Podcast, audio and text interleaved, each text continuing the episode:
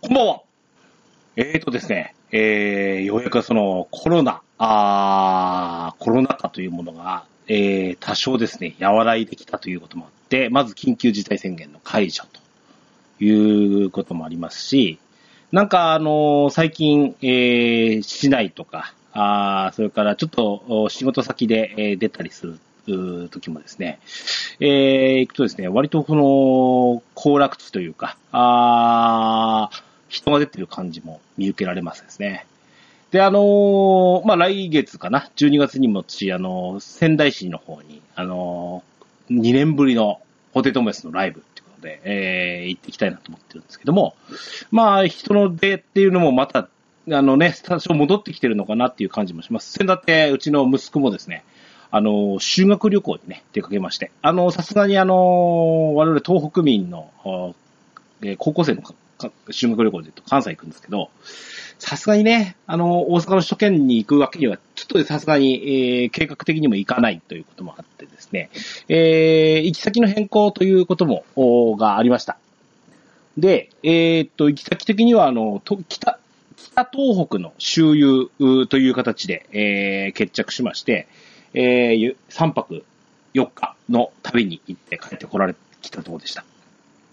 まずね、い行きたかった可能性も高かったので、い、あの、学校の対応とかね、そういったところは本当に、あの、嬉しく思いますね。あの、本当に行けなかった学年、行けなかったクラスとかっていうのも、あ学校っていうのもあったっていう聞くので、本当に行けたことおーに行って帰ってこれたことに対して、えー、本当に先生方には私、感謝を申し上げたいなと思ったところでした。でね、あの、このコロナ禍が、まあ、このまま落ち着いてくれるといいなというところもあってなんですけれども、えーっと、12月の30、31日だったっけか。あのー何年ぶりですか ?2 年ぶり ?3 年ぶり ?2 年半ぶりの、えっ、と、コミックマーケット。通常コミケですね。が開催されるそうです。えー、本当になんか、兆し的にはいい方向ですよね。あの、先日もあのー秋入った頃に、東京ゲームショウのオンラインの、おーについて話した時にも、来年ってリアル開催できるといいよね、なんて話をしてたところでした。えー、ね、あの、このままいろいろ、おーその接種、うーワクチン接種やらもうー含みでですね、いろんな対策取られてると思いますし、我々もじ自己防衛っていうのもでしてしているところではありますけれども、そういった形で、その、い各イベントなんかが開催されるといいなぁなんて思ってます。で、あのー今日なんでこのオープニングトークをしたかというと、コミックマーケット、コミケとか、あーワンフェスとか、そういったものって、その、いわゆる二次創作、あードラゴンクエストが好きだ、みたいな話から、ちょっと、その、えードラクエ11のキャラクターを使った二次創作、うーみたいなもの、ういわゆる通称薄い本なんて呼ば呼ばれるやつですよね。なんかが、あの、えー作られたりして、えーファン同士でのコミュニケーションとね、に、あに、とかに発展するっていうところも含めて、あのーお、面白いこの、あのー日本のアニメ文化、あーゲーム文化みたいなものが、あのー一つ、うーカルチャーとして出来上がってるんじゃないかななんて思ってますよ。で、あのーこの二次創作についてのお話を今日ちょっと本編の方でしてみたいと思っております。えー、あるゲストさんをお招きしてですね、えー、大変興味のある、そして我々もなんか協力できることはあるんじゃないかななんて思う一件でお話ししてまいりました。ぜひあの本編、ご、あの、聞いていただいてですね、えー、ご感想と、そしてご協力の方をお願いしたいと思います。それでは参りましょう。オープニング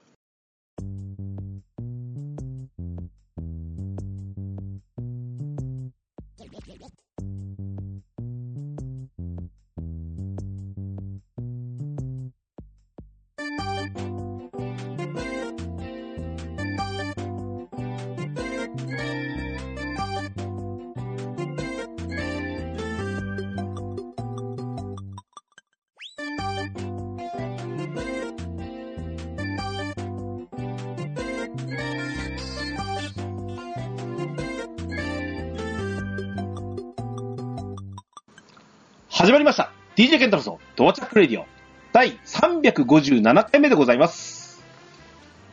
この番組は私、DJ ケンタロスがオンラインゲーム、ドラゴンクエスト10のプレイをもとに、ドルアームスタジオキーセッションにアストルティア全土のみならず、全国のドラクエファン、そして RPG ファンにお届けしたい、ゆったりまったりと語り倒す、ポッドキャストです。改めまして、こんばんは。ケンタロスでございます。えーとですね、今日は、えーとい、いきなりですけども、サポート仲間を今日お呼びしたいと思います。えー、ポッドキャスト、ゲームなんとかさんより、えー、ダンさんです。どうぞ皆さん、こんにちは。ダンでございます。よろしくお願いいたします。よろしくお願いします。よろしくお願いします。じゃあ、はじめましてよろしくお願いします。はじめまして。いやー、ついに、ドアチャッカレディオに出ることになりました。そんな大層な番組じゃないですから。ついに、ドラクエプラスポッドキャストと言ったらドアチャッカレディオっていうのがありますから、まずはねま。あまず少ない放送局ですからね。えー、えーはい今日はですね、このダンさん、えー、お呼びしたんですけども、はい。えー、まあ、うちのね、リスナーさんの中には、あの、ご存知ない方も、あのーいらっしゃるかと思いますので、ちょっとご紹介をして、させていただきたいと思います。ちょっとはい言葉足らずなんですが、ちょっと補足補足なんでいただければと思います。あー、えーありがとうございます。はい。私がですね、あのーダンさんを、こう、おし知ったっていうきっかけがあってもちろん先ほどおご紹介しましたけども、はい。あのー、えー、ゲーム系ポッドキャスト、そして、えー、とてもこう、なんていうかな、あのー、教養のあるというか、うちと違うてね、教養がある。はい。はいなんかハンドルハードル上げましたかね、してね。うん、まあ、全然全然全あの然。教養はありますから。えーえーっと、 えー、ブームなんとかさんっていうね、ポッドキャスト。はいこうかつてというか、あれですけど、今今はもうメインメインパーソナリティややってらっしゃるハルさんはい。と、えーっと、小平さんがされてた番組なんですけど、そうですね。今、シーズン2まあ、シーズン2という、まあ、くくりになるのかなはい。っていう形で、えーっと、小平さんが、まあ、あのーお休みされる、小平さんの実はあの、ドアラジに以前出ていただいたことあるんですよ。はい。あの、ほあら、りましたドラクエデビューがね、遅かったみたいな話から、うんうんうん何のドラクエしたらええのよっていう話の時に、ちょっとドラクエ10を進めるみたいな会をやったんですけどね。うんうん。その時にあの、小平さんをお招きしてお話をさせていただいたのが、もう2年ぐらい前かな。あ、もう2年になりますか。はい。そうか、そんな前か。はちい。なみにその時のことは、ダンさん聞いていただきました。あ、聞いてますよ。 あはりいが。とうございます。ええええはい。で、その、その、えっ、と、ゲームなんとかで、はい。その小平さんが、うん。ドラゴンクエストという作品を、幼少の時からやってこなかったと。うん。今ここに来て、ドラクエシリーズに触り始めたら、うん。あまあ、ものの見事にドハマりやとうん。いうお話の流れだったはずなんですよ、確かき覚はえいがそあうるですね。ええで、はい。その際に、その、ドラクエを語るみたいな話をしたときに、うん。ゲストに招かれてたのがダンさんだったと。そうですね。はい。はい。まあ、あの、ゲームなんとかさん、あーハルさんは特に、あの、はいダンさんもポッドキャスト、あの、かつてやられてた、別の番そう組でですね。自分はでい。やらあれてた。の、はい。一人で、はい。はい、喋ってました。はい。なもんで、えー、そのか、あの、絡みもあって、えーっと、ゲームなんとかさんにゲスト出演されたといういきさそうつで。ですうんはい。す。で、私の印象ですよ。はい。失礼やったらごめんなさいね。いや全然全然。な、なん、どんだけ喋んねんこの人はと思ったんですよ。今日も気をつけてくださいよ。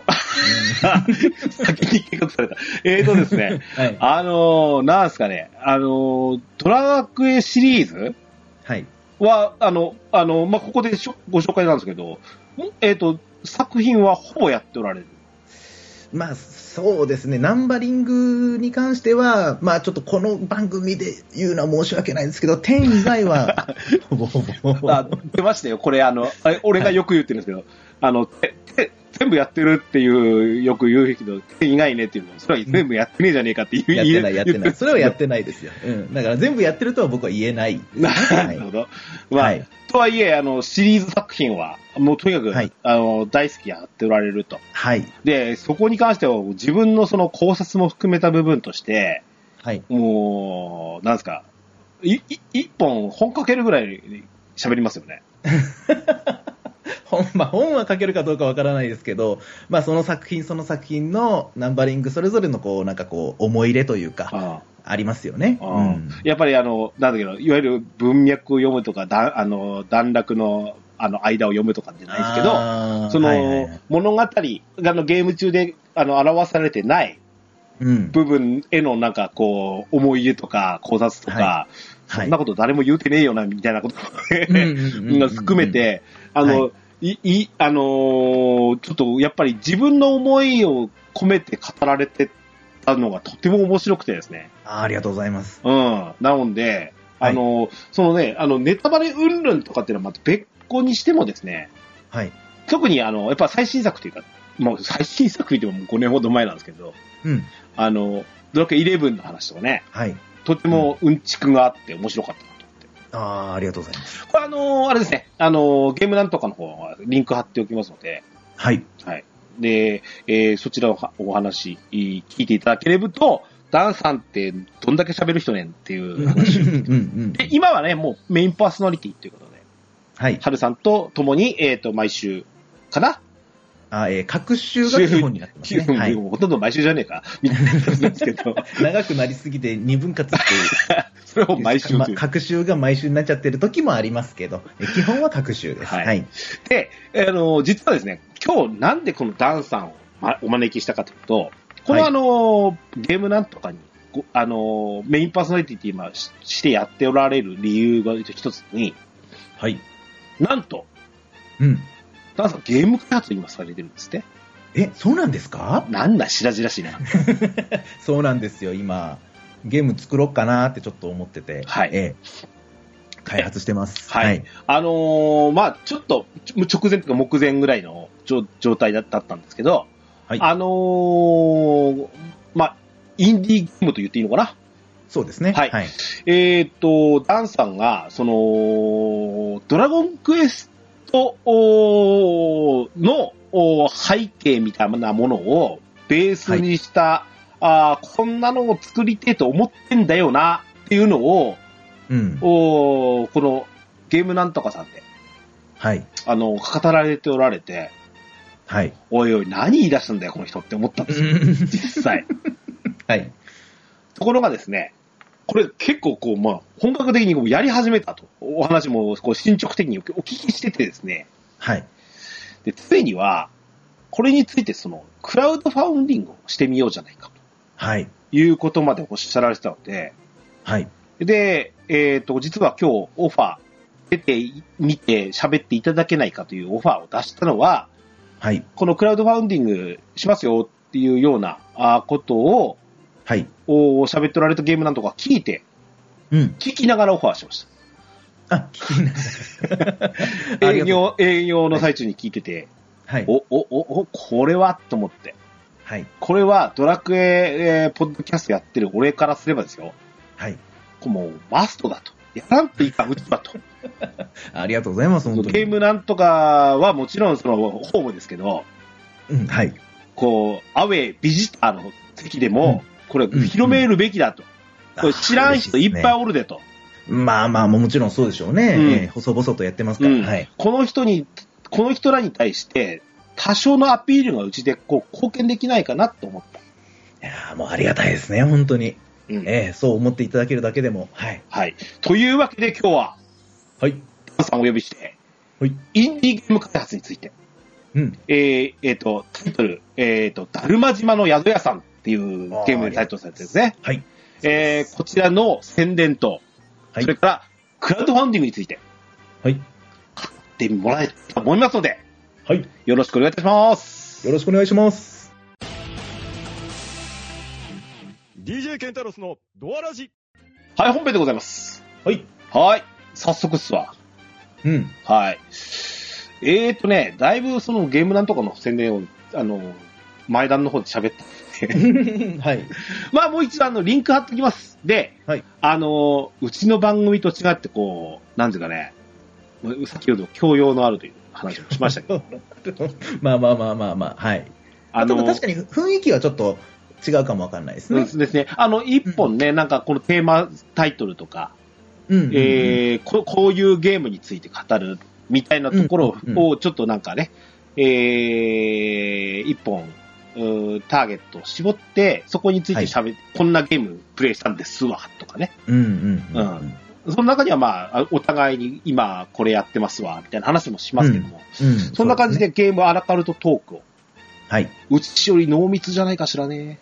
いやー それはもう本当、受け取る方がはご判断いただくという か、まあ、どっち、まあ、それぞれの良さっていうのがありますかまらあ、ね。とにかくね、ゲーム好きな方ええに関しては、もうやっぱり、あのーとてもこう、楽しい楽しい。はいしょ正直言いますよ。おお長長いですわ。特に最近はいや、ね、うすいちまもせん。意外やけど ね。あなんですけど、あのー長さを感じないぐらい、こう、割と、ああ、嬉しいな。はい。おーいう感じです。この間のね、ラストオブアス2のなんかを、たまらなく面白かったですよね。ああ、ありがとうございます。あの、ドアラジでも前、ラストオブアス2喋ったんですけど、はあいんな風にはやっぱ喋れないですから。ああ、本当ですか。うん、まあ人によって、あの、切り口が違うのもあるので、はい。ちょっとダンさん、あれですね、時間あるとき、はい。あの、あの、このゲーム制作のお供にでも、ドアラジの、ああ、ありがとうあございのます。、ラストオブアス2が、はい。の回でも聞いていただけると。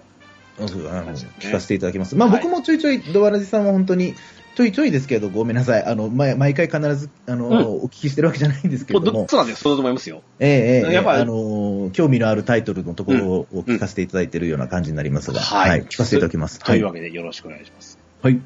はい。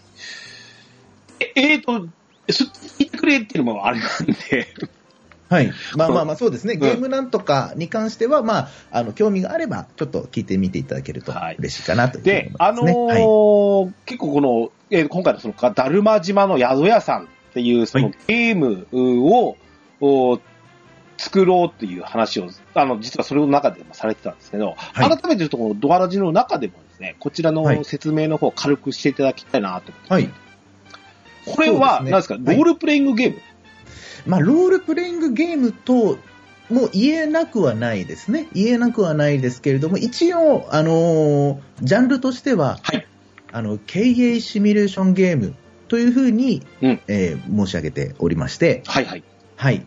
で、もっと細かいところで言うと、その、宿屋さんの、まあ、タイトルがね、だるま島の宿屋さんで、まあ、シンプルで、こう、だるま島っていうところで宿屋さんをやるんだなっていうのが、もうそれだけでお分かりいただけるかなと思うんですけれども、うん。その宿屋を経営するシミュレーションゲームで、うん。でそれプラスちょっとあのダンジョン探索要素っていうのもあるんですね。はいはいはい。はい。まあ、なので、あの、まあ、あの、そこまでこう本格的ではないですが、一応こう戦闘みたいなものもあったりしますので、うんうんえーまあ、ロールプレイングと言えなくもないかなとあ、あ、はい。はい、いうような感じですかね。宿屋経営シミュレーションゲーム。そういうことになります。はいはいはいはい。はい。はい。あーうまあ、その、えーまあ、これをじゃあ、その、ね、このダンっていう男は、じゃあ、デベロッパーなのみたいなね、うんそのゲーム開発を仕事にしてるのみたいな、そうそうそう多そ分う。そんな気持ちに多分ね、お聞きになられてる方も、うんいらっしゃるかと思うんですけれども、全くそんなことなくてですね、うんうんえーこれからそうなろうかなというような、むしろこのだるま島の宿屋さんが全く、えー手応えがなければ、ちょっと次からどうしようかな、路頭に迷うな、みたいなところではあるんですけれども、あの、まあ、もともとは、えーまあ、いろんなお仕事を今まで経験させていただいてたんですけれども、、うんうんうんえっ、と、これ、こ本当にたまたまなんですけど、本当にたまたま、僕、もともとホテルの支配人やってたんですね。 あの、はいあの確か先ほどご紹介した、あれでしたよ。あの、ゲームの中に、は登場された時あんた何も言わないって話をされた時に、はい。あの、ホテルの支配人やってるって言ってましたわ。そうです、そうです。ホテルの支配人を、まあ、やりつつ、まあ、趣味で、うん。まあ、もちろんゲームもしつつ、うんまあ、ポッドキャストを配信したりうん聞いたりみたいな、そういう生活してたんですね。で、それでまあ、ちょいちょいゲームなんとかに呼んでいただけるようになって、で、まだ僕がその、いわゆるメインパーソナリティとしている、入る前うにん、。うん僕ね、あの、ちょっとゲーム作ろうと思うんですわっていう話を、まあ、そのゲームなんとかの中でさせてもうらっんて、うん。で覚え、てます、覚えてます。えーまあその、ね、ここをやっぱり数年のゲームの、うん、なんていうか進化というか、うんそのエンターテインメントとしての、なんか力強さみたいなものを僕はなんかすごくここ数年体感してて感動しちゃってるんですよね。はい。で、社会人になってもうだいぶそうだな、10年とまではいかないまでも7、8年ぐらいはゲームから離れてた時期があってですほうね。ほうほう。で、そのホテルの支配人やり始めて、仕事に慣れてきたら、まあ、ちょっと自分なりに時間を作れるような状況になってきたんで、うん久しぶりになんかこう、なんか PS4 なんか買っちゃったりして、ゲームとかしてみようかな、みたいな、うんうん思ってやり始めたら、ものすごい、なんか、いいエンターテインメントになってたんで、うん感動しちゃったんですよ、すごく。はいはいはいはい。いやー、これは、こんなエンタメ作る人たちってすごいなと。もう、僕は昔、あの、映画監督に憧れてたんですけど、うん。映画を超えちゃってるかもしれないみたいな気持ちになって、 はい。その、本当にこう尊敬したんですよ、そのゲームを作る人たちを。うん。うん、いろんな、もう総合エンターテインメントだと思って。はい。で、あの、まあ、ゲームなんとかにも読んでいただくようになって、まあ、その、いろいろゲームについて語るっていうことを、まあ、生活の中でやる中で、なんで僕はゲームを作ろうと思ったことがないんだって思ったんですよね。うんこんなに、その、すごいエンタメで、僕は映画を作ろうと思ってそういう勉強したりとか、そういう活動したりとかは、一時期若い頃にしてましたけど、うん。なんでそれがゲームを作ろうという発想にならなかったのかって思って、うんちょっとゲーム作ろうって思ったんですよね。それ普通思わねえんだけどな。うん。まあまあまあまあまあまあでもその時思ってたのは、今のそのだるま島の宿屋さんぐらいのその規模感ではなくて、もう本当になんかこう個人で、はい。まあね、今のインディーデベロッパーの方なんかも結構個人で一から、ね、いらっしゃいますよね。全部作られてる方もたくさんいらっしゃいますし、うん。まあ、有名な作品もたくさんあるので、うんまあ、そんな感じでちょっとこう、ね、あの大規模なものじゃなくってこうチクチクチクチクこう作っていければいいかなみたいな気持ちでいたんですけど、はい。こうい何をじゃあ作ろうかって思った時にやっぱり先ほどあのケンタロスさんおっしゃっていただいたみたいに僕のこう原風景の中にやっぱりドラゴンクエストっていうのがどうしてもあるんですよね。はいはいはい。うんまあ、それはまああのい仕方がないというか何かクリエイティブなことをしようという時に自分がどんなクリエイティビティに触れてきたかみたいな,、うんなんかこうそういうどんな作品たちに触れてきたかっていうのはどうしてもこう、反映されるもんなんで、うんうんそこに一回素直になって自分が作りたいものをまあ作りたいよねっていうところそのタガを外してこう自分の妄想を形にするっていうのに振り切った時に、うん。どんな企画になるかっていうのを考えたら、えーまあ、今回のだるま島の宿屋さんっていうものにたどり着いたっていうのが、まあ、ここまでの、まあ、ざっくりとしたあ、まあ、流れになるんですけど、あのーまあ、こどうでしょうねそのドラゴンクエストとはもちろん全く別物の、うん。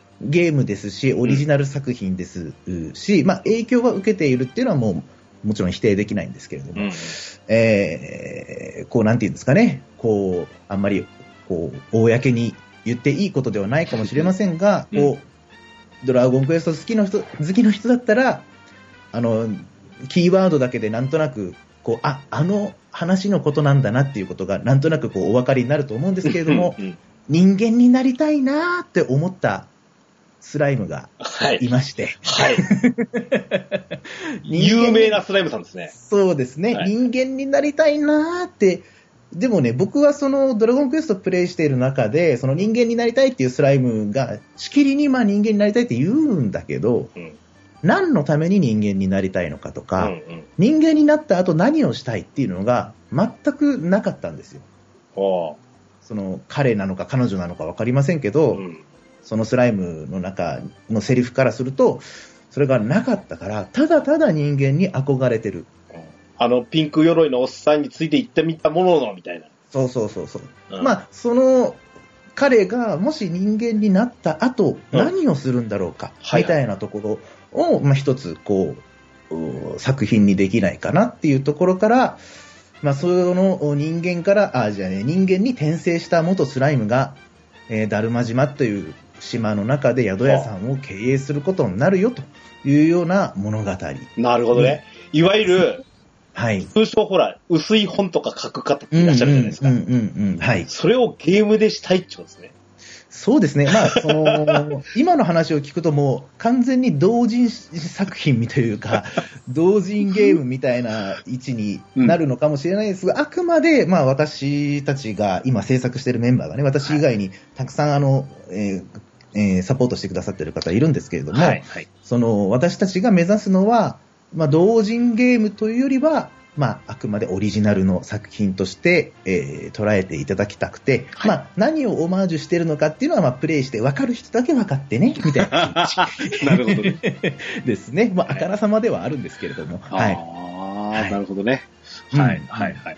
いや、あの、だいだい詳しく、この辺は。あーはいで、これを聞いて、やっぱり、あのー、うちのね、その、ドラクエうん、うん好きが集まる、あの、場だと思ってます。はい。だからドラクエ10っていうものもね、うん、うん今、現行、あの、最新作はまあ11ですけど、はい。いまだにそのストーリーが新たに更新されていくのがドラクエ10だと。まあ、そう RP、ですね。バージ MMO ョンだということもあっ6て。もはい。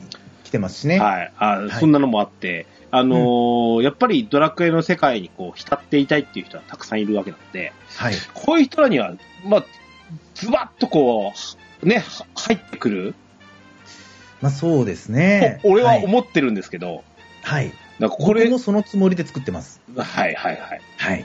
いや、もうやっぱね、あのー、何ですか、えー今回ので、えっ、と、おー今回の、おーはいしえーシミュレーションゲーム、宿は屋経営のシミュレーション。はい。先ほどおっしゃったように、何この宿屋経営っていうのは、先ほどの、はもっと系列、系、あの、経歴的に、はい。ホテル支配人だったっていうのが大きく。いや、だから、それはもうね、もう全然関係ないんですよ。あ、そうなもとものと、あの、も、えっ、と、僕が、まあ、もともと経営シミュレーションゲーム好きで、はい。その、なんていうんですかね、いわゆるこう、有名どころで言うと、シムシティとか、うんそういうなんかこう、見下ろし型のこうう、ん街を作っていくっていうのも、うんまあ、好きじゃん、好きは好きなんですけど、それよりも、一店舗を、なんかこう、店主として、あります一あります店舗の店主としてやる経営シミュレーションゲームが好きでうん、うんうんはで、あのー物を売ったりとかするのが好きなんですよね。あ、はあはあはだから、もともとこの企画を始めた時には、宿屋さんじゃなかったんですよ。あ、おはー、始めた時というへか、僕の頭の中で考えてた時には、ー宿屋さんじゃなくて、こう、まあ、いろいろこう、道具屋さんというか、雑貨屋さんみたいな感じのもので、うん。できないかな、みたいな風に思っていて、まあ、うん経営シミュレーションゲームが好きだから、経営シミュレーションゲーム作ろうっていうところは、まあ、すごくシンプルに思っただけなんですけど、じゃあなんで宿屋さんになったのかっていうところが、あのーまあ、なん、その先ほど言ってたそのスライムが人間になって何をしたい、あいつは人間になった後何をしたいと願うのかっていうことを、あいつの身になって考えてみたときに、うんまあ、先ほどちょっとちらっと出てきました、その恩人の戦士ですよね、人間の。うんうん。彼に会いたいって思うんじゃないかなと思うんですああ、よね。ああ、ああ。うん。いいじゃない、いいじゃないね、多分そうなんじゃないかなと。あの、一応これ公式から出てる、その、ドラゴンクエストの公式から出てる、その、あれなんていう本だったっけな、僕も持ってるんだけど、えっ、と、まあ、絵本みたいな確かありまして、ちょっと名前忘れちゃいましたが、えーその中で、その、えー人間になりたかったそのスライムが、こう、どういう風に、こう、な、なくなったのかというか、 っていうのが語られてるシーンがあるんですね。で、それはその戦士と一緒に二人で旅をしてた時に、普通に魔物と戦ってる中で、えードラキーだったっけな、ドラキーじゃなくって、えっ、と、だ、なんかのモンスターのメラミで焼かれて死んじゃったんですよ。はい。そう。で、それで、まあ、手に召されてというか、うん。うん。で、そこか、で、こう、あの、マスタードラゴンがね、そこに出てきて、うん。お前人間になりたいらしいね、みたいな話で、うんまあ、そこから転生させてもらうみたいなところあーのストーリーがそこの本の中に書いてあって、はいはいつらーっと思ってね、うんあの、んなな別にこう、二人が、その、戦士とスライムが、よし、じゃあここからはお互い別の道だねって言って別れたわけじゃなくって、うん普通に道半ば倒れてしまったっうん。ていうのが、そのスライム自身も心残りがあっただろうし、あの、戦士も、なんか、あの、スライムのことを守れなかったっていう気持ちになってるはずだろうと思うんですよ。うん。あの戦士だったら絶対。うん。なぜなら、まあ、ライアンですけど、なぜ なら、ライアンはう、ん。その、ドラクエ4のね、ん第1章がライアンなわけですけど、うんその、子供たちが魔物にさらわれてしまっているという問題を解決するのが第一章第なわでけしでた。ね。はい。で、魔物たちが何のために子供をさらっているのかっていう理由が分かったときに、うん。その、世界中のどこかにいるであろう、将来勇者になりうる子供を、子供のうちにさらっておこうと。それによって、こう、勇者という、その危機を乗り越えようとしているということが分かって、うん。まあ、宮遣いしていた戦士、王宮の戦士なんだけど、その、報酬は何がいいと、その問題解決した報酬は何がいいかって王様に言われた時に、あの、暇をくれと。うん世界中のどこかにいるであろう勇者を探して守るのが私の役目なんうんだというふうに言って、出ていく。で、出ていった時に、まあその、まあ、ホイミンもまあ一緒についていくとというような、ん。うん。そこから10年旅して、やっと勇者主人公と出会う。うんっていうキャラクターなんですよ。うんそんな彼が途中でスライムを一緒に戦ってる時になくしてしまって、うん。埋葬してみたいな経験してたら、うんうん俺はあのスライムを守ってやれなかったっていう気持ちになるに決まってるんですようんね。うんその二人を出会わせてやりたいんですよ。うこんのいいですね、いいですね。はい。この作品の中でね。うん。でも、スライムからすると、彼が今どこにいて何してるのかっていうのがわかんないし、どうしようかなってなってるところに、そのマスタードラゴンからですね、あの、お前を人間に転生してやってもいいんだけど、一つ条件があって、ちょっとお願いがあるんだけど、っていうふうに、まあ、こんな喋り方じゃないですけどね。ええらいフランクな。うん、ちょっと、そこだけ聞いてもらえんか、みたいな話になる。うん。ですけど、あのーまあ、その時にこう、ある使命を託されるわけです。ほうでその使命をを全うする上で、都合がいいのが宿屋さんだったと。いうことになりますうーん。そそれが導入のお話なんですね。そういうことです。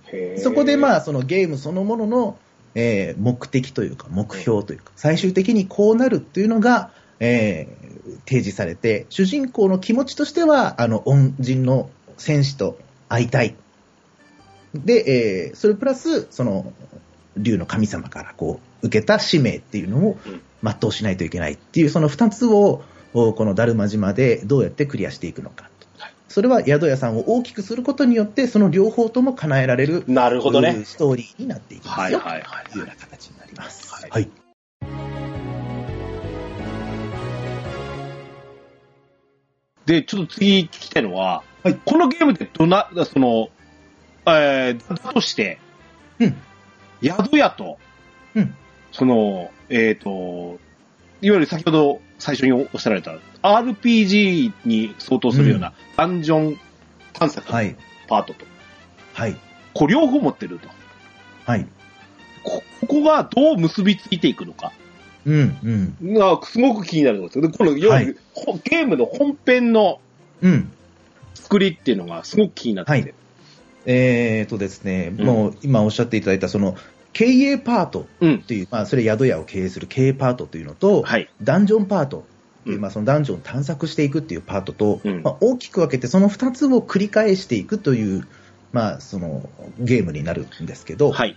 経営パートはもうあのイメージできるように宿屋さんを経営して、えーそのお部屋を増やしたり、うん例えば、えー建物のおその木材をいい木にしたりとかほうほう石作りにしたり、うんレンガ作りにしたり、まあ、いろんな素材を集めて、えーその内容を良くして広くしたり家具をいいものにしたりとかしてお客さんをより呼ぼうと。なんや、さいう最のが初、民宿みたいだったけど、はい、どんどんあそこの宿屋さん大きくなってるわ、と。うん、なんそうか、なんあの、はい客室もいっぱいできてきたし、うんうんまあ、見ないうちに今度ホテルになったね。みたいな、そんな感じです。うんそういうこと ですね。まあ、まずはその宿屋さんを経営するという経営パートはそういう流れのものはにいなはるいんはでいすけれども、はい。じゃあそのダンジョンパートってどういうことか。そのダンジョンパートっていうのが、えーその竜の神様から受けた指令をこなすために必要なパートになるわけなんですけど、うんじゃあなんで竜の神様は宿屋さんをやれって言ったのかうんっていうことなんですが、これね、その今このリスナーさんだったらもうなんとなく分かっていただける部分があるかもしれないですけれどうんも、うんドラゴンクエストの、えー天空シリーズっていうのは、はい。 4、5、6でありますよね。うん。うんで、僕が、えーまあ、とっても好きな、そのドラゴンクエストのナンバリングは、まあ、6なんですよ。うん。はい。で、6は、えーそのドラ、えー天空シリーズの中でも一番、まあ、時間軸的に最初のお話ということになってまして、で、6で天空城というのが誕生して、うんえーそれが4につながっていると、うんいうことになります。で、先ほどから話している竜の神様とかっていうのもその天空城うんにい出るてきというましたね存在ですね。はいはいで、あの、今回の、まあ、だるま島っていうのが、あの、遺跡があるんですよ。うん。で、その遺跡はもともと神殿だったんですよね。ああ、なるほどね。はい。で、今、まあ、だるまと神殿というと、なんとなくこう、どういうものかっていうのが、こう、うんドラクエ好きの人は、こう、ちょっとイメージできるかとあ思うんですけど。のーあれですよね、あのータイトルのやつはもうカタカナと漢字で構成されてるんですけど、はい。今回のプロジェクトの名前が、プロジェクトダルマって書いてるんですけど、はい。綴り見てもらうと、なんとなくあの神殿っぽい感じですよね。 はいはい、そうで すね。はい。はいまあ、あの、おそらくですけど、まあ、その、ドラクエの中でのその神殿の名前、まあ、ダーマですよね。うん、 ダーマの名前も、ダルマからもともと多分語源が来てるんじゃないかなと思いますほね。うほうほうほう。うんその仏教的なところから、まあ、この辺話すとちょっと長くなるので割愛しますが、うんまあ、すだから、まあ、名前としてはちょっと元に戻ったみたいな感じになりますけれども、そのドラクエ4って、えー、とまずその天空城が6から続いている天空城があるよと、時間軸的にね。で、えー6はじゃあどどんな世界だったかっていうと、2つの夢の世界とはい現実の世界と、はい。そして、まあ、あのダークドレアムというラスボスがいる狭間の世界っていうのがあって、うん。で、まあ、夢の世界っていうのはそもそもあるものなんだけど、まあ、ダークドレアムのお影響で、その夢の世界と現実世界を主人公たちが行き来できるようになってるよっていうような設定だったんですよ。はいはい。はい。で、えー夢の世界の方のゼニス城という城が、うん。えーあるんですけれども、ダークドレアムを倒した後、うんその現実世界と夢の世界の行き来ができなくなってしまうという演出があるんですね。うんうんだけど、ゼニス城だけ具現化した状態で残っている。うん。うんそれが宙に浮いてて、空に浮いてて、それがそのまま天空城になるよっうん。ていうような、まあ、演出、エンディングだったわけですね。っていうことは、4にも5にも天空城はあるということは、あ、うんうん見えなかったり、アプローチできないだけで、夢の世界はあるんですよ。ほうほうほうほうと僕は思ってて。ほう。うん。うん。だから夢の世界っていうのは、その人々がこうなったらいいなっていうふうに希望を持ってうんイメージする世界だったり、実際に寝てみる夢の世界だったり、うん過去のあの時は楽しかったなとか、うん。もう亡くなってしまった旦那さんに会いたいみたいな、そんな気持ちで、夢の世界では旦那さんと自分がこう、いい生活してるみたいなことが具現化されてたりとかするわけですね。はい。はい、つまりは天空城というのは人々の希望のパワーというのがうん具現化されるパワーの源になっているとうん。僕は解釈してる、うんはい、じゃあドラクエ4の中で、うんえーそれとはまたちょっと話が違うんですけど転職という概念がないですよね4もうんない5でも、すね。だけど6にはあるんですよ、はい。まあ、それがその神殿ですよね、うんはい、で転職できないってどういう世界やねんってずっと僕は思ってたんですよね。 ああ、はあはあ。うん、まあ、あの、ドラクエの中での転職っていうのは、あくまで戦闘をする上でどうするかってう。いうんま話あ、で。若干システム面とかにそうそうそうそうそう、ねそれこそ宿屋さんなのか、雑貨屋さんなのかみたいな、そういう意味での転職ではないっていうのは理解してるんですけど、うんでも、魔法が使えない人が使えるようになるっていうのは、めちゃくちゃ大きいことじゃないですか、うん。それって。それこそ、あの、さっきお話しした、あの、脳筋の戦士が、あの時、回復魔法が使えればもしかしたらスライムのことを助けることができたのかもしれないっうてん。思えるレベルのものだと思うんですうよ。ん。それが、ポンと、あの、大海原に、だるま島っていうのが出てきて、調べてみると、どうもなんか、転職っていうのができるっぽい神殿らしいぞああ。っていうのがだるま島ですあ。あはあ。はい、でその転職ができるらしいという噂を聞いたら世界中の冒険者たちがそれはだるま島に集まってうん。我先に転職してくれっていうことになりますようんね、うんうんだから町が急増されるわけですうん。ね、もちろん世界中の冒険者たちが集まるんであれば宿屋も必要になりますああ、そうしたら、そこには、ひょっとしたら、あの選手さんも釣れるかもしれないよ。そう世界中のどこにいるかわかんないけど、うんこんな転職ができる神殿があって最近できた町に彼は絶対来てくれるだろうとああ、なる思っほどて、ね。だるま島に主人公は行ああ、ここで目的が、こう、はいあれですね。あのーこの、このスライム君は。く。はい。はい。っていうのと、はい。その、竜の神様曰く、最近ね、なんかちょっと希望パワー少なくなってきてて、俺の存在自体が危ういんですわ、っていうあー、話をする。うんスライム君ねまたフラフランクな、うん 神様危うい。いから、うんで、お前がそもそも転生できるのって希望パワーだからっ ていう。うん、俺の力で転生してやってん だから、音気がましくなってきましたね。ね、で、お前これこのまま希望パワーなくなったら、お前の存在自体がなくなっちゃうからね うっんて、うん、だからこれなんとかする糸口を探してくれと。ああ、はい。はい、希望パワーなんで減ってってるのかなっていうのを、えーその夢の世界の方に行って、どんなことが起きてるのかっていうのを、人々の深層心理を見るためですから、みんなの希望が減ってるっていうのは、人々のこう深層心理を見ていく、精神的な部分がどうなってるのかっていうのを見ていくためには、うん夢の世界にあの行ける人間が必要だと。うん。でそもそもお前はその希望パワーでできている具現化された人間だから、うんうんお行けるのはお前しかおらんのじゃという話で、うんだから宿屋を経営して、寝てる客の夢入ってこいっていうことじゃ若干神、竜の神様の手のひらで転がされる感はありますよね。そうなんですよ、だから、 逆に言うと、そのスライムは別に人間になって何に何をしたいっていうのがなかったから、もともと。うんうんだから、まあ、強いて言えば、まあ、もちろんあの戦士に会いたいなっていうのはあったんだけど、うんその、まあ、ドラクエ4の中でも、実際人間になった、その、スライムなんじゃなかろうかと思えるキャラクターが、モブキャラとして出てくるんですよ。うん。うんで、そのキャラクターは、その、いや、自分はあの戦士様にちょっと会えないと。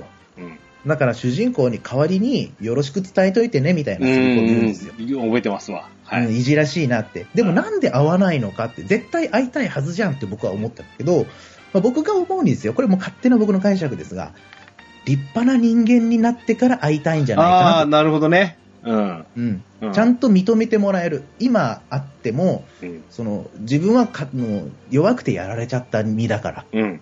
うん、迷惑かけちゃったって思ってるんですよ、うん。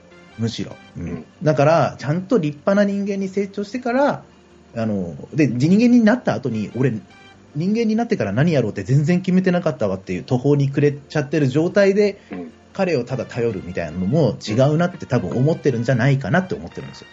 なるほど、だか、ら、宿屋を経営して、ちゃんと大きい宿屋の店主になって、立派になって、えー彼に会いたいっていうところが、まあ、マッチしてというか、まあ、そういうふうに言いくるめられてとい うか、あの、そう、彼本人の気持ちとしての目的と、まあ、神様が、ちょっと希望パワー減ってんねんっていうところのその使命うん、っていうのが、うんこう、両方とも叶えられるのが宿屋さん。なるほなんどかね道具屋とかそういう雑貨屋さんとかやりたかったけど、まあ、宿屋の方がなんかストーリー的にありだなとうんいうところで、だるま島の宿屋さんということになりました。うんで、はいダンジョンパートのっていうのは、そあの、ごめんなさい、そう。そう あの、そこの質問です。うんそう。その、それで結局、その、集まってくる、宿屋に来る人って冒険者ばっかりなんで、うんあのーまず誰の夢にでも入れるわけじゃないんですけど、はい悪夢を見てる人の夢にしか入れないんですよ。ほうほうほうん、まあ言うてその希望パワーが減ってるっていうのは人のねそのポジティブな部分っていうのがこうなくなってしまってるっていう部分なんで、う。うん。こうネガティブな夢を見てしまってる人の夢の中に入る形になるんですけうんうど、んでその悪夢っていうのが例えばこの間行ったあの洞窟のあのモンスターに半殺しにされたなとかうん。ああ、うんうん。同じパーティー組んでるのに行った先であいつに裏切られたなとかそういう思い出したくないことを夢の中で見てしまっている人たちのところに行ってうんなんでこんなネガティブな気持ちになっちゃってるんだっていうのを解決するっていうことなんですけど、ほううんまあその冒険者たちがこれまで世界中で入ったであろうダンジョンに入っていくんですよ、夢のほう中。ほうほうほうほはい。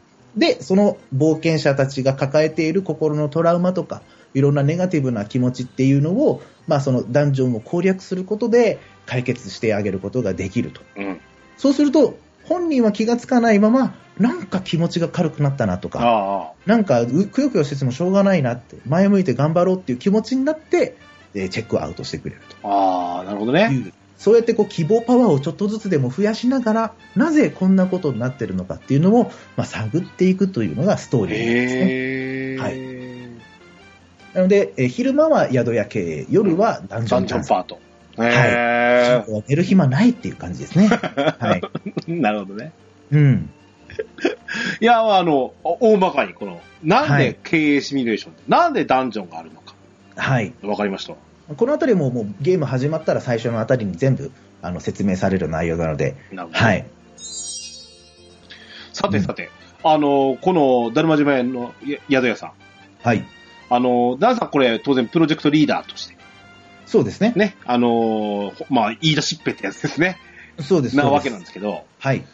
あの、もともと、その、先ほどおっしゃられたように、はい。あの、元ホテル支配人やと、はい。ゲームプログラムだの、ゲーム制作なんてやったことがないです。ないんですよね。はい。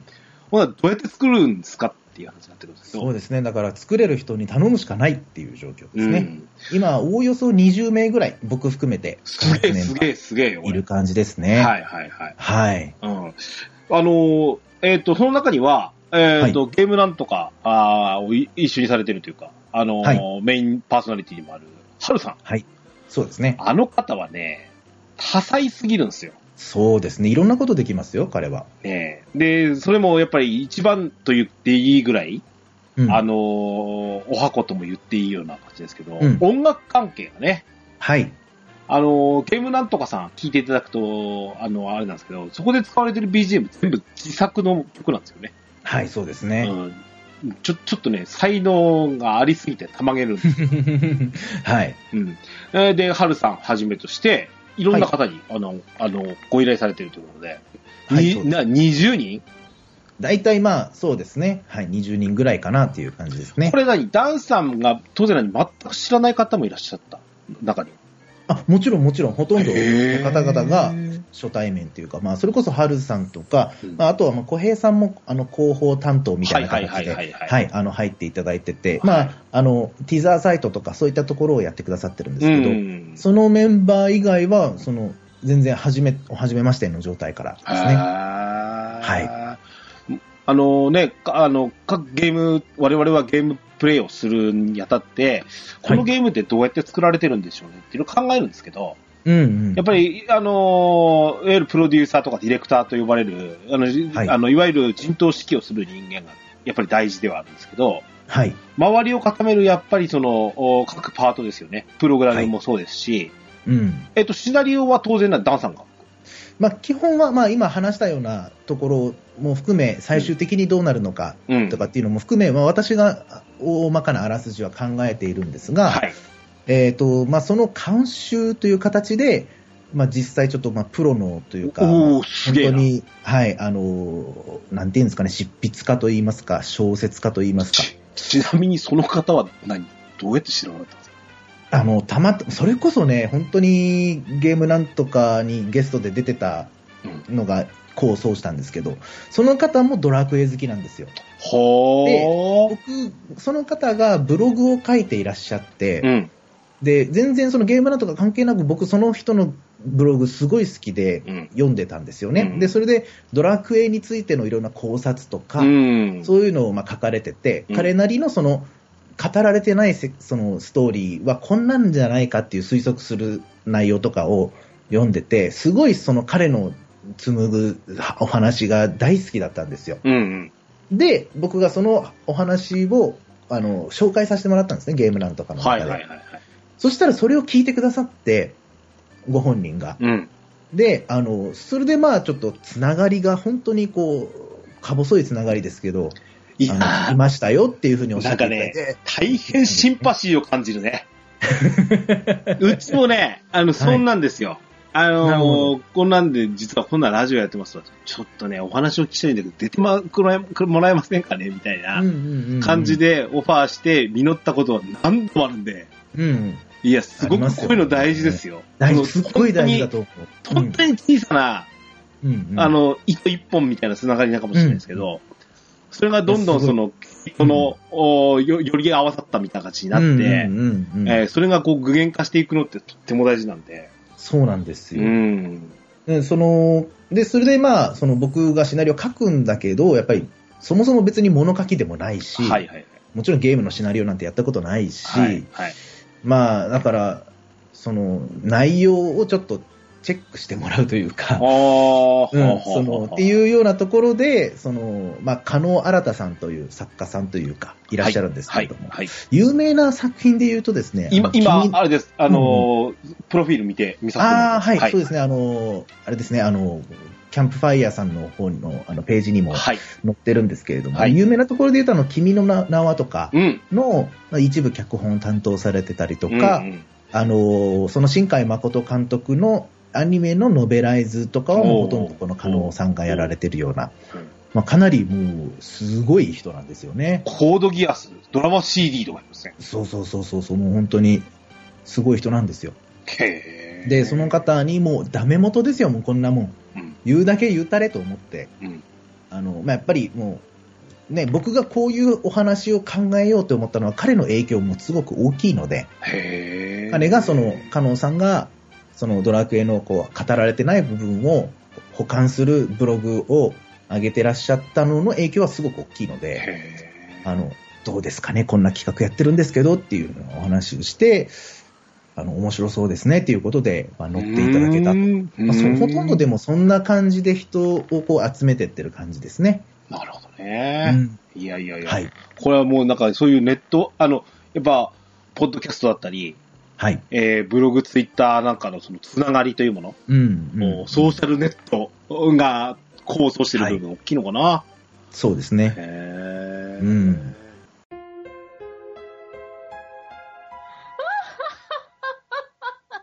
ドワラジーうん。そしたらね、えーと、直接、ちょっと、このゲームの行く末も気になるところなんで、うん、うん。あのー今日の、あのー目的の一つである、はい。このおープロジェクトに対して、な僕私たちは何ができるのかと、ああ。ありがたい。このクラウドファンディングの話をちょっと、はい。えーと、この第2パートの方でさせていただきたいんですけど、はい。はい。えっ、と、この、キャンプファイヤーっていう、うープロジェクトで、えー、スタートされまして、はい。あのーえっ、と、これがいつスタートしたっけえっ、と、 11月の6日土曜日ですね。がスタートだったんですね。はい。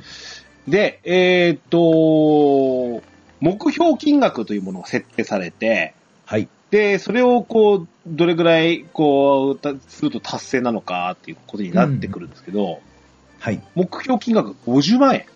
50万円。はい。はい。あの、見てました。正直。あの日。あの日、みありがとうございます。 30分 ?1 時 間1時間ぐらいですね。 はい。 ?50 万達成しましたよね。はい。あのー、えーこのプロジェクトの支援受付開始と同時に、あの、YouTube ライブで、まあ、うん実況するみたいなことをややらせてもらったんですけどう、うまあ、開始1時間ぐらいで、はい、あの、目標金額50万円を達成という形になりまして、本当に皆さんありがとうございました。んうんうんはい。私、ちなみにえ営業の最中だったんですよ、これ。はい。まわ営業周りの最中だったんですけど、うんうんあ、始まったぞっつって、コンビニピッて止めて、うん。ピッピッピッピッって私ももうすぐクラウドファンディングしました。あ あ、ありがとうございます。 えーっとありね、がとうございます。恐れ入ります。俺ね、多分ね、はい。 5万円ぐらいの時だったんだよ。ああ、本当にじゃあもう最初の最初ですね。うんで、だって配信始めてすぐ2、3万ぐらいいきなりポポンって入れていただいたから、うんもう多分5万円って言ったらもうその後、もう直後。ぐらいかな。はい。で、まあ、まだ出るじゃないですか。はい。うん、で、お昼ぐらいですよ。うん、ううん。んあぐらいに、あ、お昼じゃまなあ夕方ぐらいですかね。ぐらいかなはい。うん、にもう一回見たら、もう達成してる んですよ。あぶっとまうけごまざしいたま。す。はい。はい。そし恐れ入てります、えっ、と、現状ですね、うん。これが、えっ、と、今、あの収録時点の話なんですけど、えっ、と、223万8900円。はい。ありがとうございます。すごいな、パーセンテージして440%、450%近く。はい。えー出演者数635人。はい。ありがとうございます。うーん、素晴らしいです、これ。恐れ入ります。あーまあ、まだ3分の1しか期間は経ってないんですけどね。30日間やるうちの、今やっと10日目っていう感じなんですけれども。はい。ははい本当に純粋に本当おめでとうございます、本当に。ああ、もう本当にもう、ありがとうございます。嬉しいです。うん、ただた、当然ですけど、はい。これがゴールではないわけなのでね。もちろ んね、これはスタートですから、あくそうまそうそうで。そう。こここからの、あの、政策に向けて、どういうふうにこのお金が使われるかということが大事なので、はい、そうですね。もちろんここれについては、あのどんどんどんどん、あの、まだその募集終了までがありますので、はい。ここに、うちのドアラジでも、多少のその、影響が、出るといいなと。いやもうそれはもう、ドラクエ好きの人が集まってますから。そうそうそう。ええ今の話聞いて、面白そうだなと。うん。ちょっとこれやってみたいなと思ってもらえるようにということで、ちょっとこはいのお話をしていきたいと思いますわ。恐れ入ります。はい。えー、で、えー、と、じゃあちょっとね、そのプロジェクトの、おーえーっとね、えーっと、なんなんて言うんでしたっけ、こういうの。えー、っと、リターンって言うんでしたっけあリターン、はい。はい。これについてちょ、ちょっとあの、お話ししていきたいんですけど、はい。これからご説明させていただきながらちょっと喋ります。はい。はい。はいまずあの、一番安い、 一番、あの、ワンキーでいけるよと。うん。えーシンプルかつお手軽にご支援していただける、えーリーズナブルなコースですということで、500円コースと。 500円。これはあなたのクレジットが、えーエンディングクレジットに、えーうん表記されますということです。はそういで。すね。はい。えー次、うん。次が、えっ、と、まあ、倍の、倍のって言ったのがおかしいですけど、1000円。はい。えーこれしていただくと、えーゲーム本編はい。うーのダウンロード。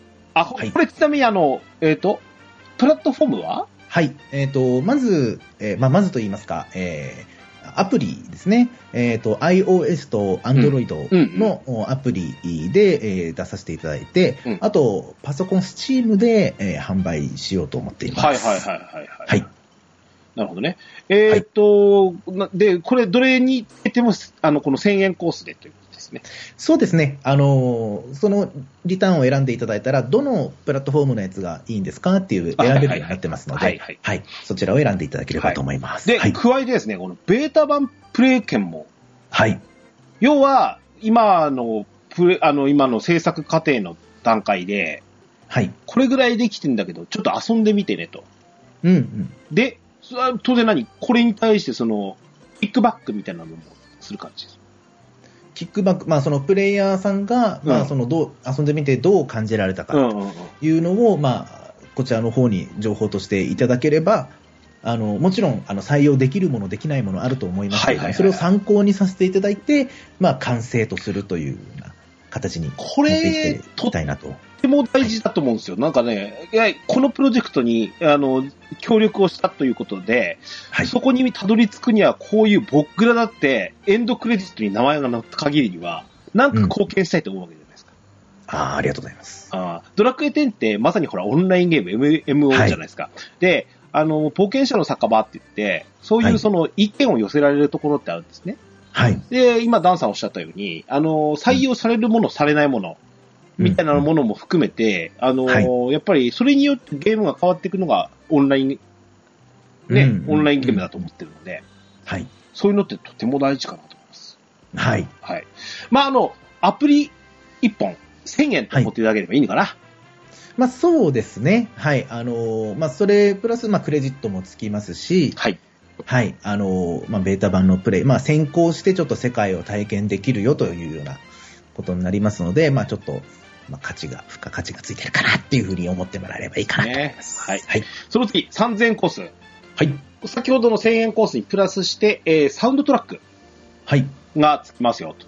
はい。これ、先ほどの私がご紹介した、ハルさんのはい。渾身の、はい。ハルさんの作品も入ってますし、もうその他にもえーあはのありがたいことにですね、はいサウンド班はすぐあの集まりましてい。、すごいゲなゲームなんとかをごら あお聞きになられてる方々で、やっぱりなんかね、そういうお仕事をされてる方、結構多くてですね、あの僕がゲーム作るよって言ったら、もうちょっと音楽作らせろよっていう風に言ってくださった方が何か何人かいらっしゃいまして、うん。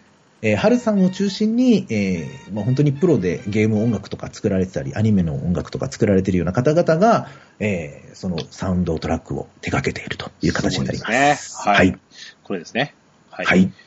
えーで、次が5000円コースになるんですが、はい。 これは、えっ、と、在庫切れっていう表現をするというのかな。ん ?5000 円コースは、いやいや、まだまだいけますよ。在庫あーあ切るれんだ、あはるんだ。ない大です丈よ。夫ね。はい。はいはいはいはいはいはい。えーっ、と、はいうーっと、おー T シャツと、 T シャツ。プロジェクトの T シャツ。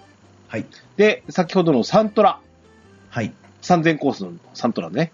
にはいプラスして、ショートノベルをお選びいただけますと。そうです。えっ、と、先ほどのサントラはデータ版だったんですけど、はい。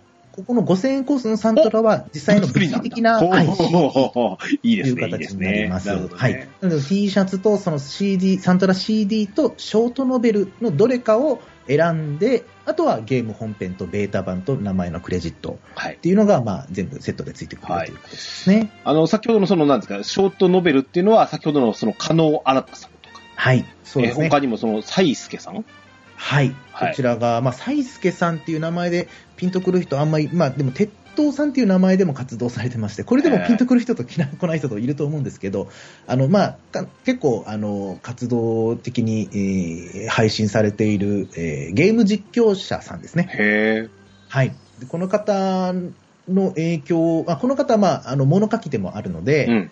はい、えーそのか先ほどの加納さんと、そのおサイスケさんと、あと、うちのプロジェクトの僕のスーパーバイザーみたいなことをしてくださっている浮雲さんという方が、うんまあ、この人もあのゲームうデザイナーというか、ディレクションというのも20年以上されてる方で、へえ。はい、あの小説とかもまあ書かれる方なので、その3名の方に、えー、とこのだるま島の宿屋さんの前日譚うんとなるような、うんまあ、こその島が出現する前の話とか、出現してから街が出来上がるまでの話の中で、えーゲーム内で出てくるサブのキャラクターたちが、どんな風にしてその、えー主人公が解決するこうトラウマとか問題っていうのが、どんな風にそれが発生したのかっていう、まあ、前日談を書いてもらうと。はいはいはい。はい。まあ、それが今のところ予定としては全6編。はい。えーこれをお書いていただくということになっていまなす。るほどねはい。で、これがついてるのが5000コスなんですが、あ、うん私が言っちゃった、あの、なんだ、あの、アウトオブストック、あの、売り切れだよっていうのは、このあーサイン入りの方なんですね。そうですね。はい。なるほどなるほどサイン入りの、その、ショートノベル。加納はい氏、西助氏のサイン入りの方は、あの、売り売り切れちゃいましたってい一う、瞬で売り切れました ね。すごいな。はすい。ごいですね。はい。はい。次は6000コス。はい。はい。ひみかさん。はい。はい。えーこえー占い師ひみかさんっていう方が、あの、実はゲーム内に出てこられるという。キャラクターとして、はい、出てきます。はい。えーこの方、実際におられる。はい。えーしかも、私の奥さんですそういうことですよね。はい。実際に占い師をやってます。ははい。この方から、あー占ってもらえるというコースというい。ことでこれ、かなり異色なコースですね。はい、はい、はい。はい。通話で60分間、あの、占って、えーもらえるよというコー スすになりますげえな。。なんか、身内を使ってるってのもすごいな。はい。あおも 面白いのは、ここにあの、え注意書き、米印してるんですけど、占い結果は何らかの効果を保証するものではありませんので、ご了承くださいと。はい。ミネアさんみたいなのではねえよねってことでね。あのミネアと一緒でタロットカードも使うんですけど、残念ながらあの、なんかこう、特殊な効果は、 ね、戦闘中発動しませんので、残念ながら、 あの戦闘終わったらあの、もらえるお金が増えるとか、そんなことないので、はい。でもこれ、キャンプファイヤーさんからはいあの指摘受けて入れたんですよね、あここまで見てるんだと思って、へえ。占いコースっていうのを、それ最初入ってなかったんですよ、はいはいそのはい。注意書きみたいなの。もう占いをコースにするのは別にいいんだけど、 うん効果はあの保証しませんよって書いてくださいって言う て、えーわかりましたみたいなね。。見てるんですね。はい、そうなんです。はい。えー次手が、えっ、と、ここからは、あーリターンをセットにしたコースですよってことで、はい9000円コース。はい。えっ、と、ゲーム本編プラスベータ版にプラスして、えー、さっきのサウンドトラック CD とオリジナル T シャツが、あーセットですよ。はい。そうです。サウンドトラックとオリジナルって両方欲しいなと思ったら、うんえー先ほどのは5000円、5000円で、全部で1万円になっちゃうんですけど、うんもうセセットにしてあるんで、まあ、9000円でご提供しますよっていうはいは形いですね。。はい。はい。えー、次が1万3000コース。うんお全部入りです。あの、はいラーメンでいう全部乗せですよね、これ。うん。そうです、そうです。えーっと、先ほどのその T シャツ9000円のコースに加えて、ショートノベルを、はい、はい。ということ入ってでましす。た。はい。はい。えーひ早見表もありますので、えーこちらのキャンプファイヤーサイトを見ていただきながらということですが、で、えーっとですね、1万3000コースまでご紹介したんですけれども、はい。なんと、ストレッチゴールを設定されてる。再設定されてるんですね。えっ、と、もう初日でありがたいことに、もう、ほぼほぼ100万円ぐらいまでご支援いただきまして、はい。これ、50万円で100%なので、うんストレッチゴールにえー200%とか、もうすぐ達成しちゃうなと思って、 あの、400%って言ってこう、ね、もう大見え切って、400%だったらそんな簡単にはいかないだろうと思ったらもうすでに200万円を超えているのでゴールしちゃってるんですけれども、うんはい、ストレッチゴールのおー一つの内容として新たなリターンを追加させていただきますよという内容があります。お俺のね、はい。あの、オファーしたじゃないですか。はい。このストレッチゴールが設定直後ぐらいだったんですよ。はい。だから、ちょっとそこに、拍車かかればいいなぐらいだったんです よ。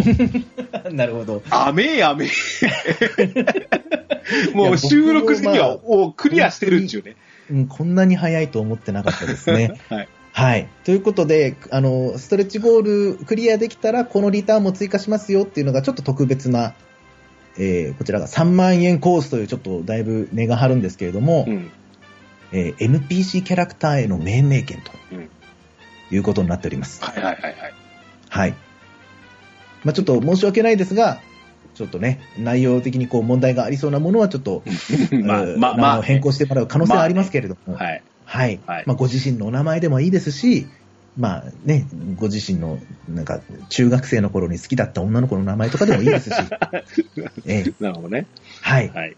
はいえーそれと、あと、これはもう今から支援していただく方もそうなんですけれども、仮に500円であっても、先ほどの3万円のコースであっても、うん支援していただいたすべての方にですね、うんえー追加でプレゼントを差し上げようというのがストレッチゴール一つあったんですけれども、うんそれが、えースーパーファミコンの取扱説明書風のアートブック。いいね。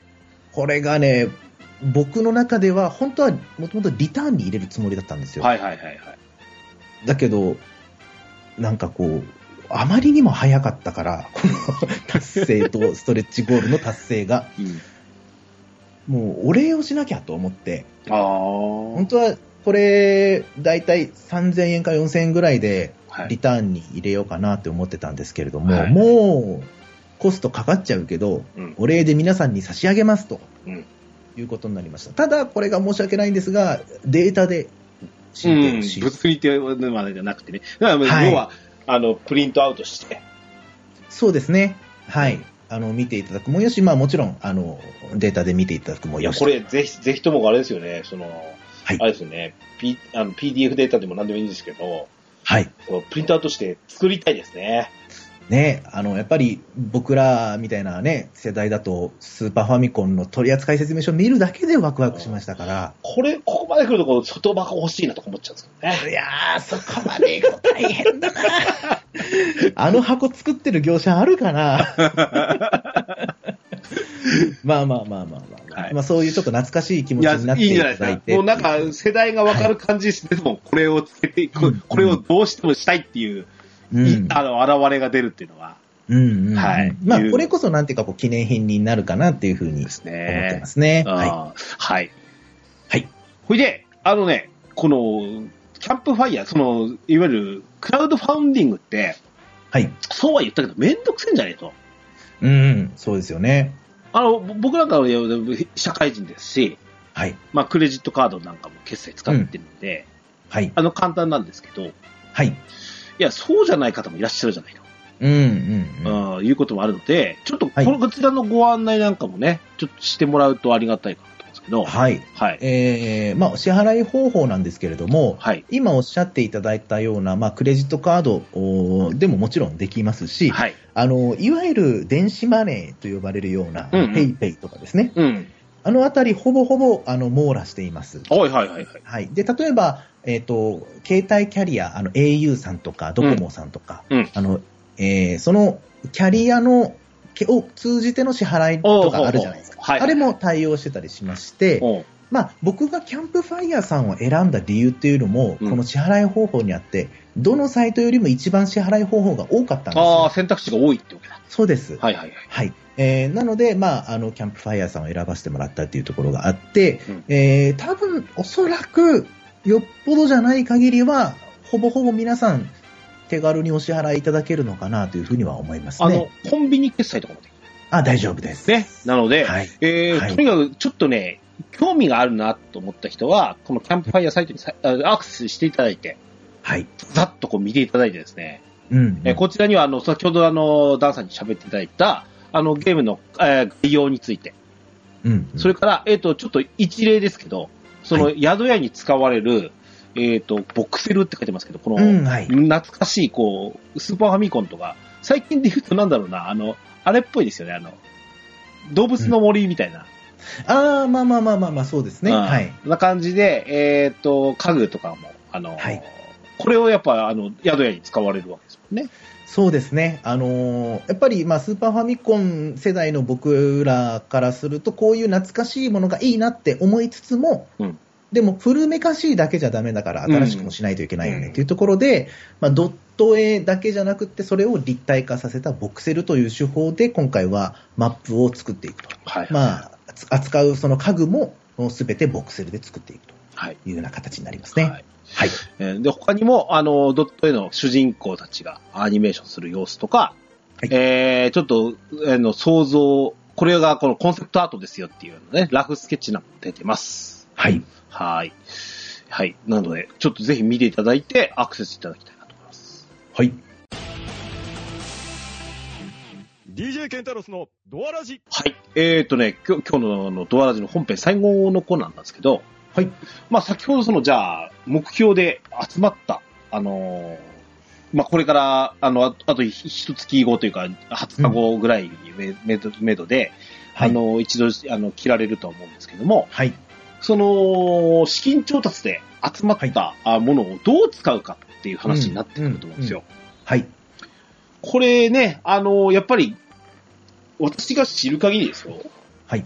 あの出来上がるまでってやっぱ、日数と、うんうん。費用と、はい。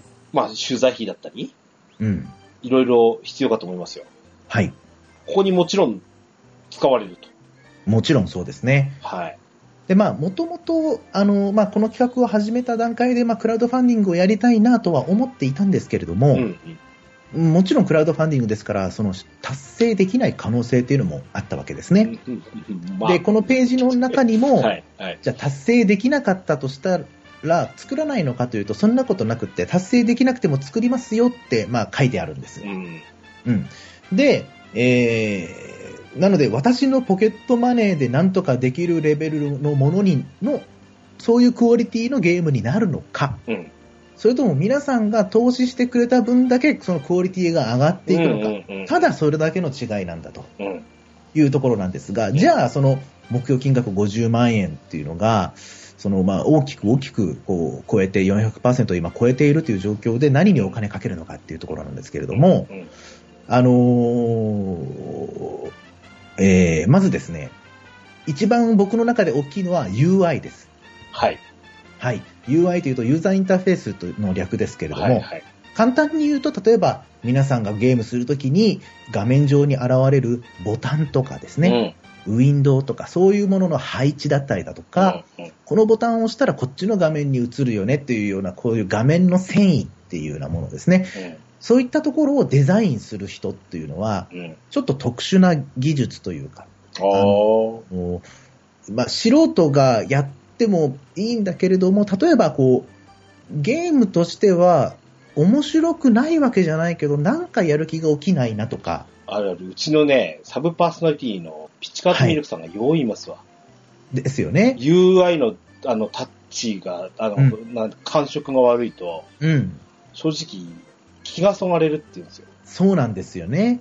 例えば単純にボタンを押した後の反応時間が遅いだけでもちょっうんと気持ちがね、うなんんかまあ贅沢な話かもしれないですけど、プレイヤーとしてね、贅沢かもしれないですけど、結構そこで気持ちが左右されちゃうんですようん。ね。そこを、あの、UI デザインの、そのデザイン、UI のデザイナーさんで、フリーの方って、なかなかいらっしゃらなくて、いイラスト描くとかはね、うんうんあの、いっぱいいらっしゃるんですけど、ドット絵描くとかね、うん。そういう方はいらっしゃるんですけど、UI デザインのフリーデザイナーですっていう人はなかなかいなくて、えーいわゆるこう、普通にこう、UI デザインの業者さんとかだったら、まあちょいちょい見かけるんですけど、それでもまだ少ないし、ほとんどのデベロッパーというか、その、えーまあ、大きいところのデベロッパーとかパブリッシャーとかがこう UI デザイナーを自分のところで抱えておいて作らせるっていうのがまあ一般的なんですよ。はい。で、どうしよっかなと思って、その、なんなんかやり続けちゃうゲームっていうのは UI がめっちゃしっかりしてるっていうことなんで、やっぱそこはそのゲームの品質に直結するところだけど、うん、うん。どう探していいかわかんないなって思いながら、自分で見よう見真似でやるかって思ってたんですが、は大変ありがたいことに資金をたくさんいただきましたのい。うで、ん。ちょっとプロの人をもう一度ちゃんと探そうというこおー。とで、へえ。えー本当に数少ない中で、えーつい本当先日なんですけれども、えー一人見つけまして、お、すごいすご正式いに。開発メンバーに入っていただくことになりました。へえ。はい。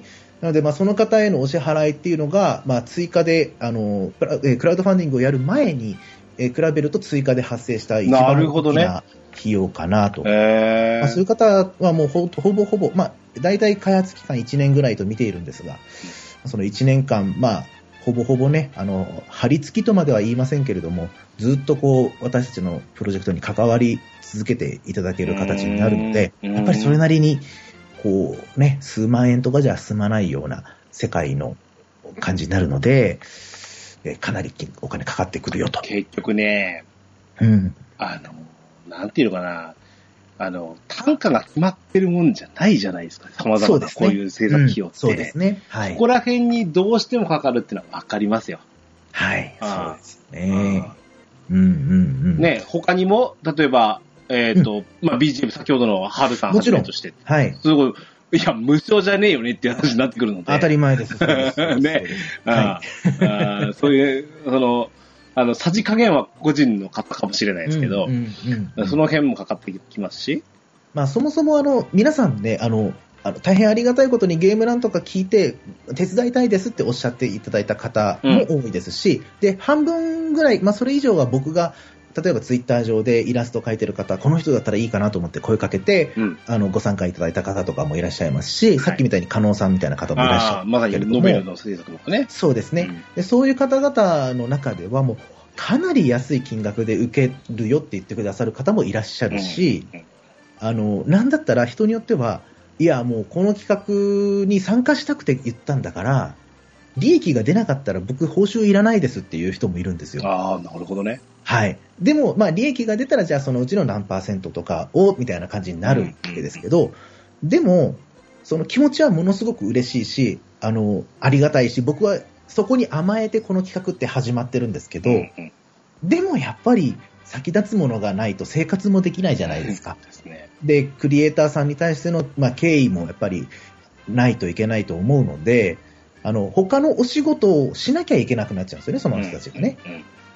そのこのだるやだるま島の宿屋さんに関わってる期間中、ずっとこ僕らのことにだけやってたら、おあのご飯食べれなくなっちゃうんで、他のお仕事をやりながら、うん、と片手までというとちょっとし違うかもしれないですけど、こうこっちも見るみたいな形になってしまうと、どうしてもやっぱりこう期間が足りなくなったり、うんまあ、クオリティが想定しているほど高くなくなっちゃったりということがあり得るんですよね。うんだからそこを先に皆さんにお支払いいただいて、クラウドファンディングでご支援いただくことで、まとまった金額先に、あの、開発メンバー、すでにいる開発メンバーにお支払いできれば、うん。こっちに集中できる時間を変えるよねってういん。うななるほどね。そうすると、お待たせせずにリリースできるし、内容もクオリティが高くなっていくよねと。実際のゲーム会社であれば、いくらいくらっていう予算を取って、はい。まあ、もうもう例えば本当に大手ゲーム会社であれば、何億っていう感じではいうん作っうんうんて、はい。でそれがもちろんあの発売までこぎついて、はい。何番も売れましたっていうものに対して、たちゃんとした対価が取られてっていうのが、はいあまあ、通常で、それに対して、いや、儲かったねって、よく売れたねうっん。ていうものか、それとも大赤字だったね、だ大炎上したねとかね、うんバックしたねみたいいなところにはいこう至るのかっていうのは、いろいろ、もうそんな、やっぱり、インディーゲームってそういうもんじゃないので、な。まあまあ、そうですね。うんまあでも、プロジェクトを始めるときには、もうやっぱ、ほとんどの開発メンバー、今いらっしゃる開発メンバーの方に、え、予算はスケジュールはっていうところから質問ですよ。やっぱ出るり。よね、そうまあですよ当然ですよ。当たり前なんですよね、それってうん。うん予算は例えば、まあ、それこそ、インディーゲームでもやっぱり1000万、2000万とかかかるのはかかりますから、うんじゃあ1000万で、で、そのうちじゃあデザインにかけられるのはそのうちのいくらなのかとかね。うん。そういうふうにこう細分化していった中で、じゃあこの金額の中でこの仕事をお願いしたいんですけど、受けてもらえますかみたいなのが、まあ、声かけの仕方なんですよ、本来であれば。そうねだけど、あの、こういう仕事をやってもらうためにはいくら必要ですかみたいな質問になっちゃうんで、僕 が。あの、かなりまあそこは最初大変でしたね。ねえうん、うん。まあ、いいずれにしろ、この先ほどのその200、あの、まあ、今現状ではい200数十万の部分っていうのは、こういうものに、とにかく使われる、使いたいなっていうところですね。そうですね、まあ、私自身がやろうと思っていた、要するにまあ素人の私が見よう見まねでやろうと思っている部分をより専門家との方にお願いする、うんもしくはすでにお願いしている専門家の方によりあのだるま島の宿屋さんに、えー時間とおその意識をこう集中していただくための、うんおお金として使われると。まあ、その分クオリティアップするんだというふうに思っていただければいいかなというふうに思います。ちょっと変わったとこですよ。英語ローカライズ費用。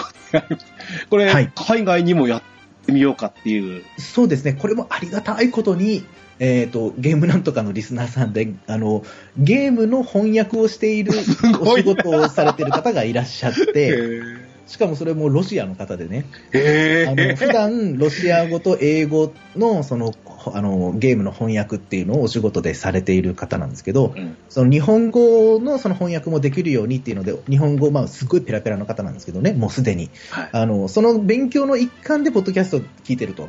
その中でへゲームなんとかをお聞きいただいてて、ーはいで、まあ、英語への翻訳だったら全然僕やりますよっていうことで、今翻訳担当2人います、外国人 の人が。すごい な。その方とはまた別で、またもう一方同じような方がいらっしゃって、あーなので英語版を出すっていうのはもう確定です。あーグローバルだな、ええそうなんですよ。 あー ありがたい。えーですね。ということで、えーこんな感じでいろいろはいお資金調達しますよってことで。はいで、えーちょっとね、ここから私がお聞きしたいななんて思ってることなんですけど、はいあのですね、私もそのクラウドファウンディングっていうものに、こう、一度、あーあと、そうだな、あの、クラウドファウンディングとはちょっと違うんだけど、はい。それをまあベースに作られたもので、あの、商品購入したりとかっていうことも過去にあったりしてですね。はい。あの、すごくこれについての、その、あの、成り立ちみたいなものと、その、成功したというか、ちゃんと商品化されたとかっていうものって、はいあ。私も目にはしているんですね。はい。あの、かつて、あの、えっ、と、2年ぐらい前かな。あの、まあ、これは大手さんっちゃ大手さんですけど、はい。あの、デベロッパーだったプラチナゲームズさん、うん。えー元カプコンにいらっしゃったメンバーの方たちが、まあ、独立して、はい。えー、あの、狼とか作られてるところなんですけど、そうですね。はい。うん、そこが、あの、独立したされた、あの、プラチナゲームズさん、うん私の大好きな、ベヨネッタとかはい。作られてると思うんですけど、あのー、2年ほど前に、その、パブリッシングを自社でするっていうことに対して、えークラウドファウンディングに募って、はい。で、それの第一弾タイトルが、かつて Wii U で出た、あの、ワンダフル101、うん。これをリマスタードする。リマスター。うん。残念ながら、その、なんで、なんだっけ、あの、Wii U がちょっと、あまりこう、売れないハードだと思う。まあ、そうですね。はい。なかなかこう、人目につかずに終わってしまった一作の作品であるはい。と。ただし、任天堂作品であるように、うん。自社でどうにかできるもんではない。うん。で、それを任天堂にここういうことしようと思ったら、いいよ、出してもと。うん。だけど、うちでは出さないからね。うん。あの、プラチナさん自分でやればいいじゃないの。うん。そうすることによって、うん。スイッチはもちろん、うん。 PS 版も出せるよ。みたいなこなるほどとにもうまく、うん。あの、軌道に乗させたんですね。うん。うん。で、これによってプラ、まあ、あの、プラチナゲームズさんが、その、パブリッシング、うー自社パブリッシングもできるようなあ会社うにん。なった。そこにわお金出したんですよ。うん。このワンダフル101をうん1本買おう、買ったつもりで、うん。ということを含めて、こうやったときに、その、あの、いろいろ進捗っていうのが、この、おーサイトで募られたときに、あの、はここまで進んでます、ここまでやりました、いついつ出しますっていうようなのまで、結構こう、ここと細やかに教えてくれたんですね。はい。この、私たちは、あの、ゲームを一本買うんではない。要は予約をしてるわけではない。うん、うん。その正直言うと、単純にね、うんうんあのーダンさんがこのゲーうムんいつ作り上げたって俺はいいと思ってるんです。うん、うん、うんなんですけど、そこまでの過程って報告の義務があるよねって思っはい。てるんですね。うんう。ん、うん。だもんで、そこの、やっぱり、その進捗っていうのが、はい。あのーすごく俺は期待したいです。うん。まあ、しっかり報告せよという。そうそうそうそう。こお話ですこよ、ね今、ううんん、これこれ、これ、こえっ、と、一応なんだっけ、に2022年10月ですから、ほぼ1年後ぐらいかな。はい。来秋に、はい。これリリースしたいねって予定はしてるんですけど、はい。そこに至るまでって、まあ1年間、ぶっちゃけ1年でできる感じなんですかもちろん今はその1年でやるという前提でスケジュールをうん、組んでるわけ組んでます。はい。その中では当然、あの、スケジュール的にいろいろ、あの、うんあの進捗次第とかできる可能性っていうのも、あの、いろいろ、あの、変わってくることもあると思うんですけど、はい。今、あの、うちのドアラジーって、そのドラクエ10、えオンラインゲームの話をベースにしてるもんで、はい。まあ、うち長続きしてる理由の中に、オンラインゲームであるということがあるんですね。うんうんうんうん。で、バージョンアップを繰り返すことによって、で、はいあこれはメジャーバージョンアップっていうのは、この間あったように、こう、大型バージョンアップだったりとか、うんうんあとは、あの、小数点が上がる。あうんうんメジャー。 5.5とかっていう感じですよね。あのそういう、ばあの、ばバージョンが上がる、ううんうんーうー大型バージョンアップの中のおバージョンアップが、それぞれに5回、6回あるわけなんですけど、はい。そういった時に、その、ここまで、次にこういうものを入れたいですよ。次はこの武器が入りますよ。うんうん。ストーリーはもちろん進みます。で、えー他にも、例えばこういう新しい遊びのコンテンツが入りますよ、みたいなのを、ちゃんと、あの、出してくるし、はい。えー多少のその、なんだ、えー今回6.0って言ってねえけどな、あの、 あ、の、えっ、と、予定表っていうか、はい。うん、ロードマップってやつですね。うん。うんこういついつこういう、こういうことします、したいんですっていうの、なのをこう出してくれたりするんですけど、はい。で、そういう、その、大まかな、そういう流れみたいのも、見て、見させていただけると、こう、僕らは、そこに、こう、あの、頑張って、えー欲しいなと思って、はいあの、資金を出したとうん。いうところなので、はい。こういうのをちょっと教えていただきたいなと。なるほどうん。えー、ありがとうございます。えー、まずですね、私のこの企画に対しての、その一つの姿勢というか、うん、まあ、こう、こういう言い方すると良くないかもしれないですけど、戦略というか、うんえーこのだるま島の宿屋さんっていうものを、えー成功という段階に導くためにはどうする、どんな姿勢で行くべきかっていうところの一つに、うん、あの、ストーリーを売るというのがあるんですね。うんで、そのストーリーっていうのは、そのゲームそのものの中の話ではなくて、うん。開発というストーリーです。おーおーおーはい。あのーまあ、ゲームなんとかをずっと聞いてくださってる方からすれば、あの、半年ちょっと前ぐらいに私がいきなりこうゲストに呼ばれて、ゲーム作りたいと思うんですよねってなんかこう、ペラペラなんか軽口叩いてたやつが、おぼ覚えてますわ。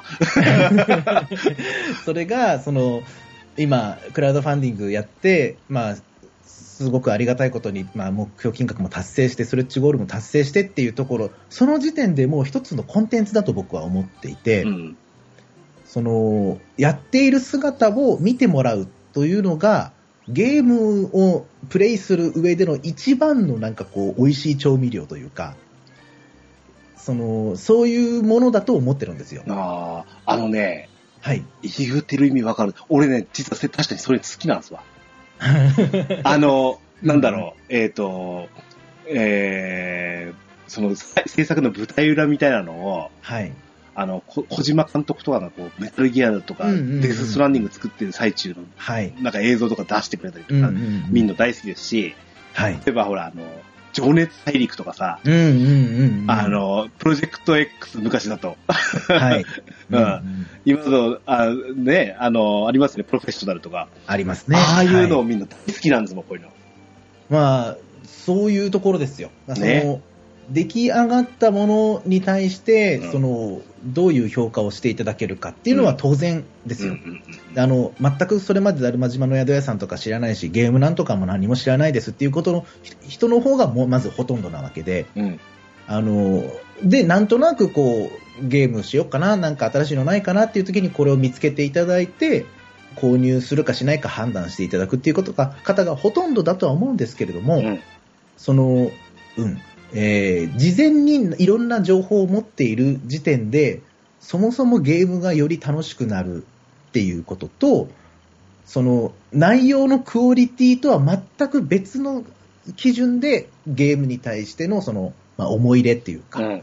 あーだるま島の宿屋さんがリリースされたっていうこと自体が、うん。ついに待ちに望んだ、これあれが来たんだっていう気持ちにまあなってくれるための、今の事前のコンテンツだと僕は今思っていて、うん。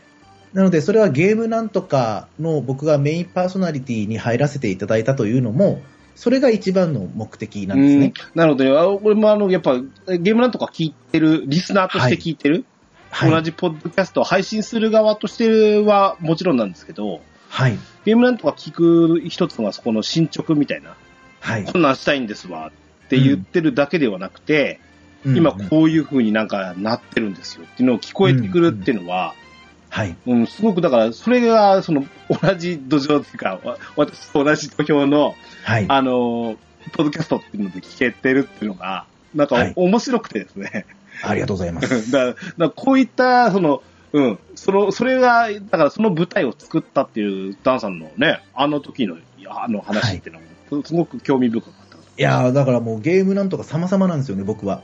だから、その一旦ちょっと休止しましょうかねみたいなお話が出た時に、まあ焦りましたよ、僕 は。え、なくなっちゃうのみたいな。え ーででもね、そそれをうまくその、それで、なん、なんだったんですよ。多少、それ、それによって、はいプ。プレッシャーに近いようなものかもしれないじゃないですか。あここで、ーこそのこで、そ公表の、するというのうん、が。ここでは、あの、ちゃんと進捗って追って、あの、あーここまでできてるんだよっていうのを、そのはいラジオ内で言わなきゃいけないっていうとこっていうのも、うんうんあの、ある種のいいプレッシャーになれば、それはそれでいいだと思うしうんね。もちろんそうです。それはもう、ね、もちろんゲームに限らず、何かをこうね、えー本を書こうとか、えー絵を描こうとか、作品を作ろうっていう時に、結局、作り上げることができない人の方がほとんどなんですよね。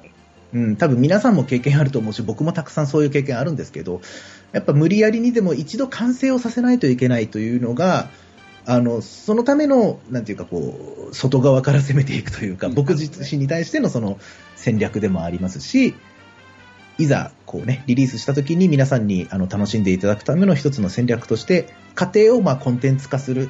まあ、言ってしまえばアイドルみたいなもんですよ。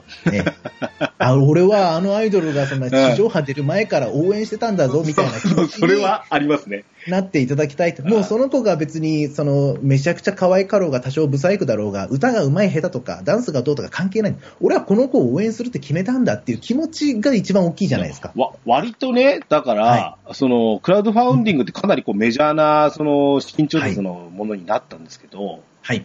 あの、割と集めたけど、うん。その、進捗も聞こえてないみたいなっていうのもあるじゃないですか。まあまあまあ、そうですね。あはーい。で、出た時に、はいあ、忘れてたわ。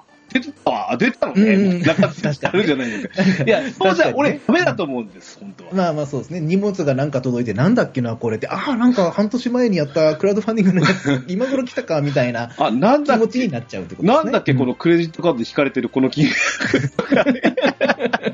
まあまあまあまあ、わかります、わかります。それじゃダメですあよだね。からそこが、こう、やっぱ、あの、身近なはいポッドキャストっていうもので聞こえるだけでもすごいありがたいと思うし。そうですね、うんポッドキャスト、ゲームなんとかでももちろん、あの、進捗ご報告していきますし、はいえっ、と、まあ、YouTube の方で、あの、やっぱまあ、音声だけだとね、あの、うんビジュアルがわからないと、ちょっとゲームの内容がわからない、うんうんうんいいですね、いいですね。はい。YouTube の方で動画で、あの、途中ティザー映像を、えー今のところ予定ではありますけれども、お残り、あと、少なくとも3つは、なるほど今ね。これまでできてます、今ここまでできてますっていう内容を、まあ、3つは最低でもあのリリースまでに出させていただくとそいうようなそこね、あちょっと、はいあの、怖いっていうか、そ もちろん俺、それしてくれっていう俺は要求したんですけど、はいはい半分怖いとかって、はいはい。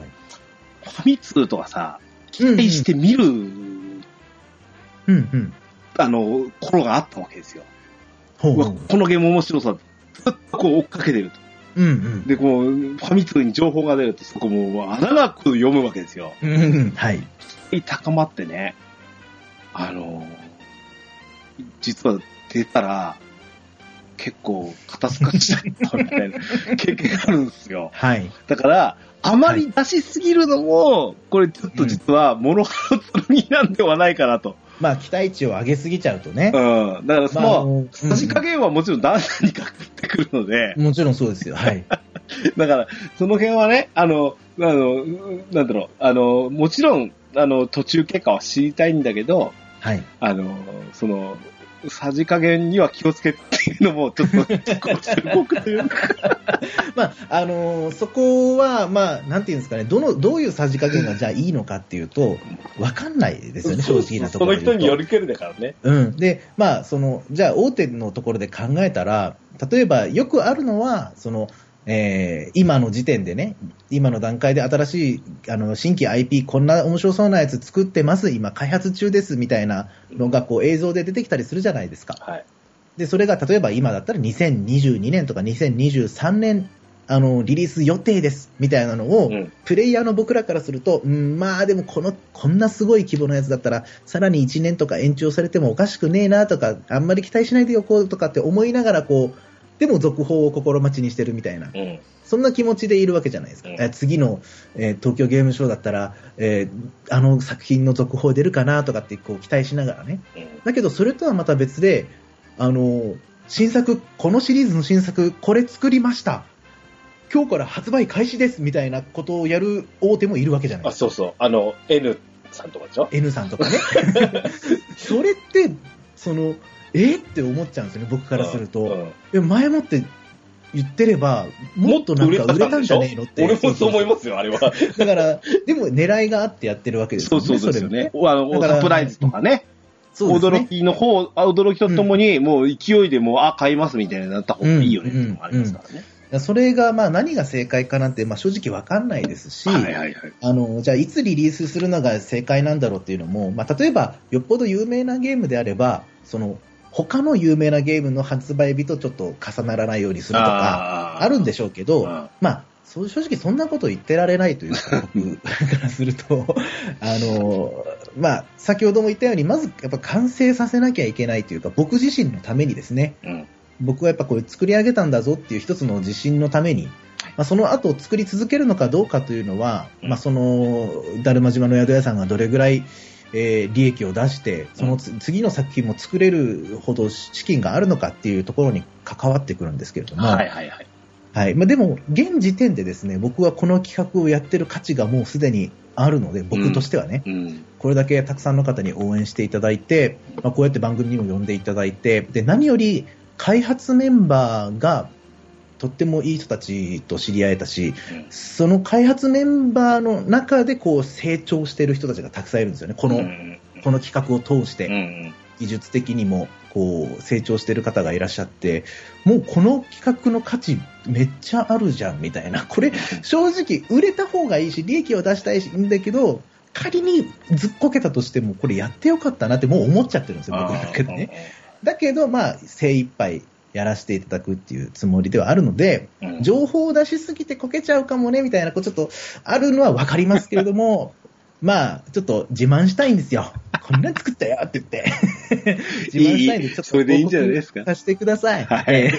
いや、ね、とにかく、あの、はい。うん。やりすぎないで、でも、怪我させてもらいたいなっていうとこです ね。はい。ありがとうございます。はい。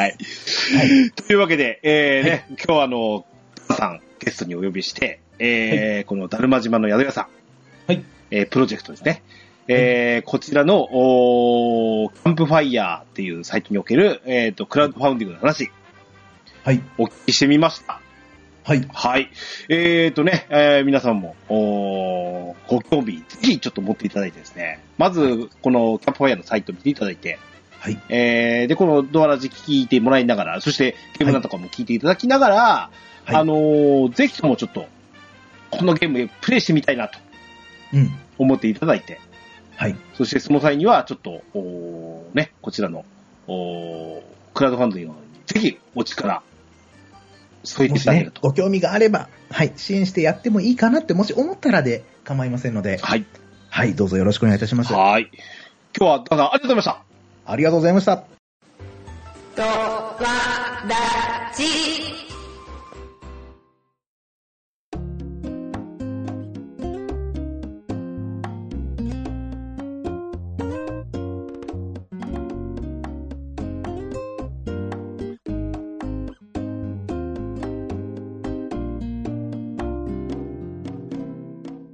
エンディングでございます。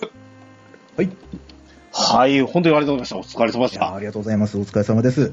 喉乾いたでしょ全く大丈夫です。全然これぐらいは、はい、問題ないですね。はい。えーっとね、 じゃあ、えー、これあの、ダンさん、その、えーっと、以前、ポッドキャストやられてた。はい、今もメインパーソナリティとして、はい、あの、まあ、あの、ゲームなんとかの一角を担う形じゃないはい、はい。アウェーの、うんうん。ポッドキャストへのゲストみたいなって、うなんんか、経験ってあるんですか、いや、全くないわけじゃないですが、まあでもほぼほぼ初めてと言ってもいいかもしれないですね。まあゲームなんとかにゲストで出させてもらってたことはありましたけど、 まあまあでもあれはまあなちょっと、ゲスちょっとまた空気が違うといトうか、まあ、そうね。はい、あのー他の番組にそうやって呼ばれるっていうのはまあほぼほぼないですね。そうですか。はというわけで、その今日、ドアラジ初登場いただいて、はい。いきなりの、こう、まあ、ほぼ、なんつうか、ダイレクトマーケティングに近いですよね。 まあまあまあまあまあ、まあまあ、マーケティングですね、もう、もう、これはね。という ことで、えー今日いた聞きました。あのーその、アウェー、はい。ドアラジでの、その、ちょっとおしゃべりしていただいた感想というか、はい。えーいただけないかなと思います。ありがとうございます。えっ、と、そうですね。まあ、アウェイというふうに、ケンタロスさん、あの、表現されてますけれども、えーもちろん緊張というか、そういう、う全くアウェイ感がゼロかというとそうでもないんですが、でもやはり、あの、同じドラゴンクエストがお好きな方が聞かれてるんだろうなっていう安心感というか、おうあのー僕の言いたいこと多分伝わるんじゃないかなという期待感というか、うん。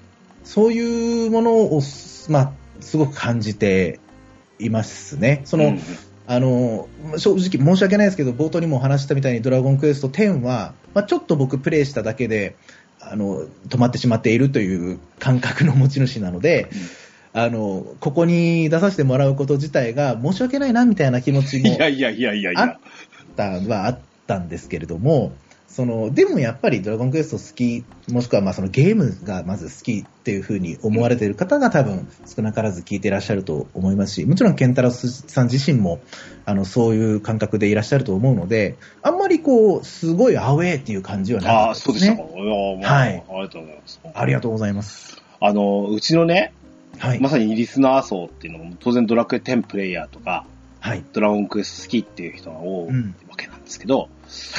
あのーほら、ドラクエ好きってほらゲームの、ゲームが好きっていうの中にも、やっぱドラゴンクエストしかしないみたいな人いるじゃないですか。まあ中にはいらっしゃるかもしれないですね。はい。あの、やっぱいるんすよ。で、とにかく詳しいんすよ、そういう方うんが。うんうん。で、ダンさんも、やっぱり、あの、ゲームのとこ聞いてても、ここの人ドラクエ好きだなって、こう、滲み出るような喋りをするわけですよね。はい。ありがとうございます。あ はい。の、世の中にはいっぱいいるんだなと思って、うんうんうんただじ始めてから思ったりもするんです。うんうんうん。なもんで、いや、そういう方たちに多少のこう、PR? はい。あ、こうおもない、これドラクエ、同じドラクエ好きでも、面白いことする人いるんだな、うんうん。ということを今日のダンさんの語りでしゃあの感じていただければいいですし、はい。じゃあちょっと、今日やっぱり、えーとまずもうもう一回エンディングであの、あの、マーケティング、ダイレクトマーケティングしてみみます けど、はい。あのー今回のね、その、だるま島の宿屋さんという、この、おま、言うならばですよ。あー先ほどもちょっと、はあのーうー表現しましたけども、ダはンさんの、ゲームという舞台を使った二次創作い。まあそうですねに。は近いい。ようなはい、そうでものなんですよ。これに、その、プロジェクトに力を添えてみたいなと思う方。なんか、なんか、うんなんか選挙演説のなんかあれですよね。す。清き一票をみたいそうなそう、ね。なんか、なんだっけ、後援会長かなんかの喋りになってますよね。なるほど。うん必ず力になりますので、はい。宝というのは今回お金なんですけど、はい。はい。あの、ちょっとね、まあ本当にき、まあどっちがそんな、あの、大層なもんではなくて、はい。ちょっとこう、インディーゲーム1本、1000円出してみようかなと、うんうん。みたいなのを感じでいいと思うんです。はい。あの、ぜひともちょっと、ね、あの、今回のその、おークラウドファンディングに、はい。えー、み、まずはサイト覗きにい行ってみてはいかがかなと思いますので、ありがとうございます。なんか、どうですか、は最後の一言は。そうですね、あのーまあ、ちょっとここまで来て言うのもなんなんですが、実は第2弾のプロあのクラウドファンディングっていうのうんうんうんもうん、もともと予定しているんですね、うんうん。で今回、キャンプファイヤーさんで第1弾でやらせていただいて、で第2弾の方は、今のところの予定としては、キックスターターっていうサイトおーはいこはちらい。の方でやらせていただく予定になってます。はいはいで、途中お話にあったように、あの、英語版も出す予定なので、うんはい、あの、英語、ですね、英語圏の方々にも届くように、その、あ第2弾っていうのを用意してそうだった、そういだった。る予定なんですさっきね。私話し話したね、あの、ワンダフル101はキックスターターだったんですよ。うんうんうん、うん確かにそうそうだった。ただ、はいかつてね、なんかね、そうなんだ、あの、ドル建てとか、うんうんダメだったんですようんね、うん当時そうなっんですて。よ。はい今もう全然ね、日本円だったり、そのはい支払い方法なんて結構多岐にわたるようになったんで、そうですね。まあ、キャンプファイヤーさんほど、なんかこう、滝には渡らないけど、いわゆる日本密着みたいな感じにはなってないんですけど、それでもまだ全然普通に、あの、ご利用いただけるし、他の、まあ、ゲームのね、あの、クラウドファンディングもたくさんキックスターターさんでやられてるので、はい。えーもちろん、あの、第1弾は、あの、とりあえず置いといて、第2弾待とうかなっていう形でもいいと思いますし、うん。あのまあ、何よりこの第1弾の内容っていうのは、まあ、その目標金額50万円って、じゃあ50万円でこのだるま島の宿屋さんできるのかっていうと絶対できないんですけれども、じゃあなんでこんな、ね、低めのこう設定、まあ、低めって言っても50万円って大きい金額ですけどね、うんこれぐらいの設定金額で、で、しかもなんで2回に分けるのかっていうのが、まあ、1度目はゲームなんとかリスナーさん向けだったんです よそねう、。そう、なるほど、なるほど。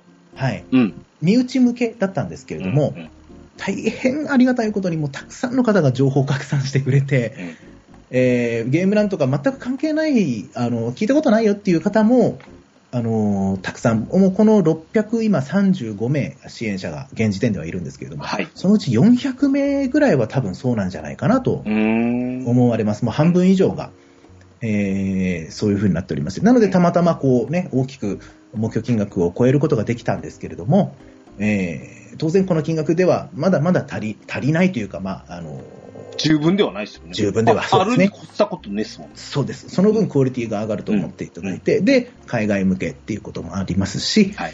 えー場合によってはあのそちらの、まあ、場合によってはと言いますか当然なんですけれども、えっと、来年の6月をそれ予定しているんですが、うん来今ご提示できるいろんな情報と、うん来年の6月にご提示できる情報って全く違うものになってますの なで、るほど、なるほど。はい、今はまだね本当にちょっとした情報しか出せないですけれどもより具体的なゲーム内の映像とかはいお見せできるようにご用意できるかと思いますので、そのみそれを見た上で判断していただくっていうのも全然あなるりかほどなねというふうに思いますね。その頃には、じゃあ、ベータテストの話もちょろっと聞こえてくるくらいがそうで来すね年の暑い頃かな。そうですね、具体的にどれぐらいのタイミングでベータテストができそうかみたいなね。 ことが、まあ、情報として飛び交ってるかもわかりません。なるほどね。はい。はいそんなこんなで、えー、人もちょっと、おーお力をね、貸していただければと思います。はい、はい。あのね、そこに、あのーさらに、えーもうちょっとの力がドアラジでこれで伸びていただけると、うちも企画した気配があったかなと。あーありがとうございます。はい。はい。恐れ入ります。最後もう一個なんですけど。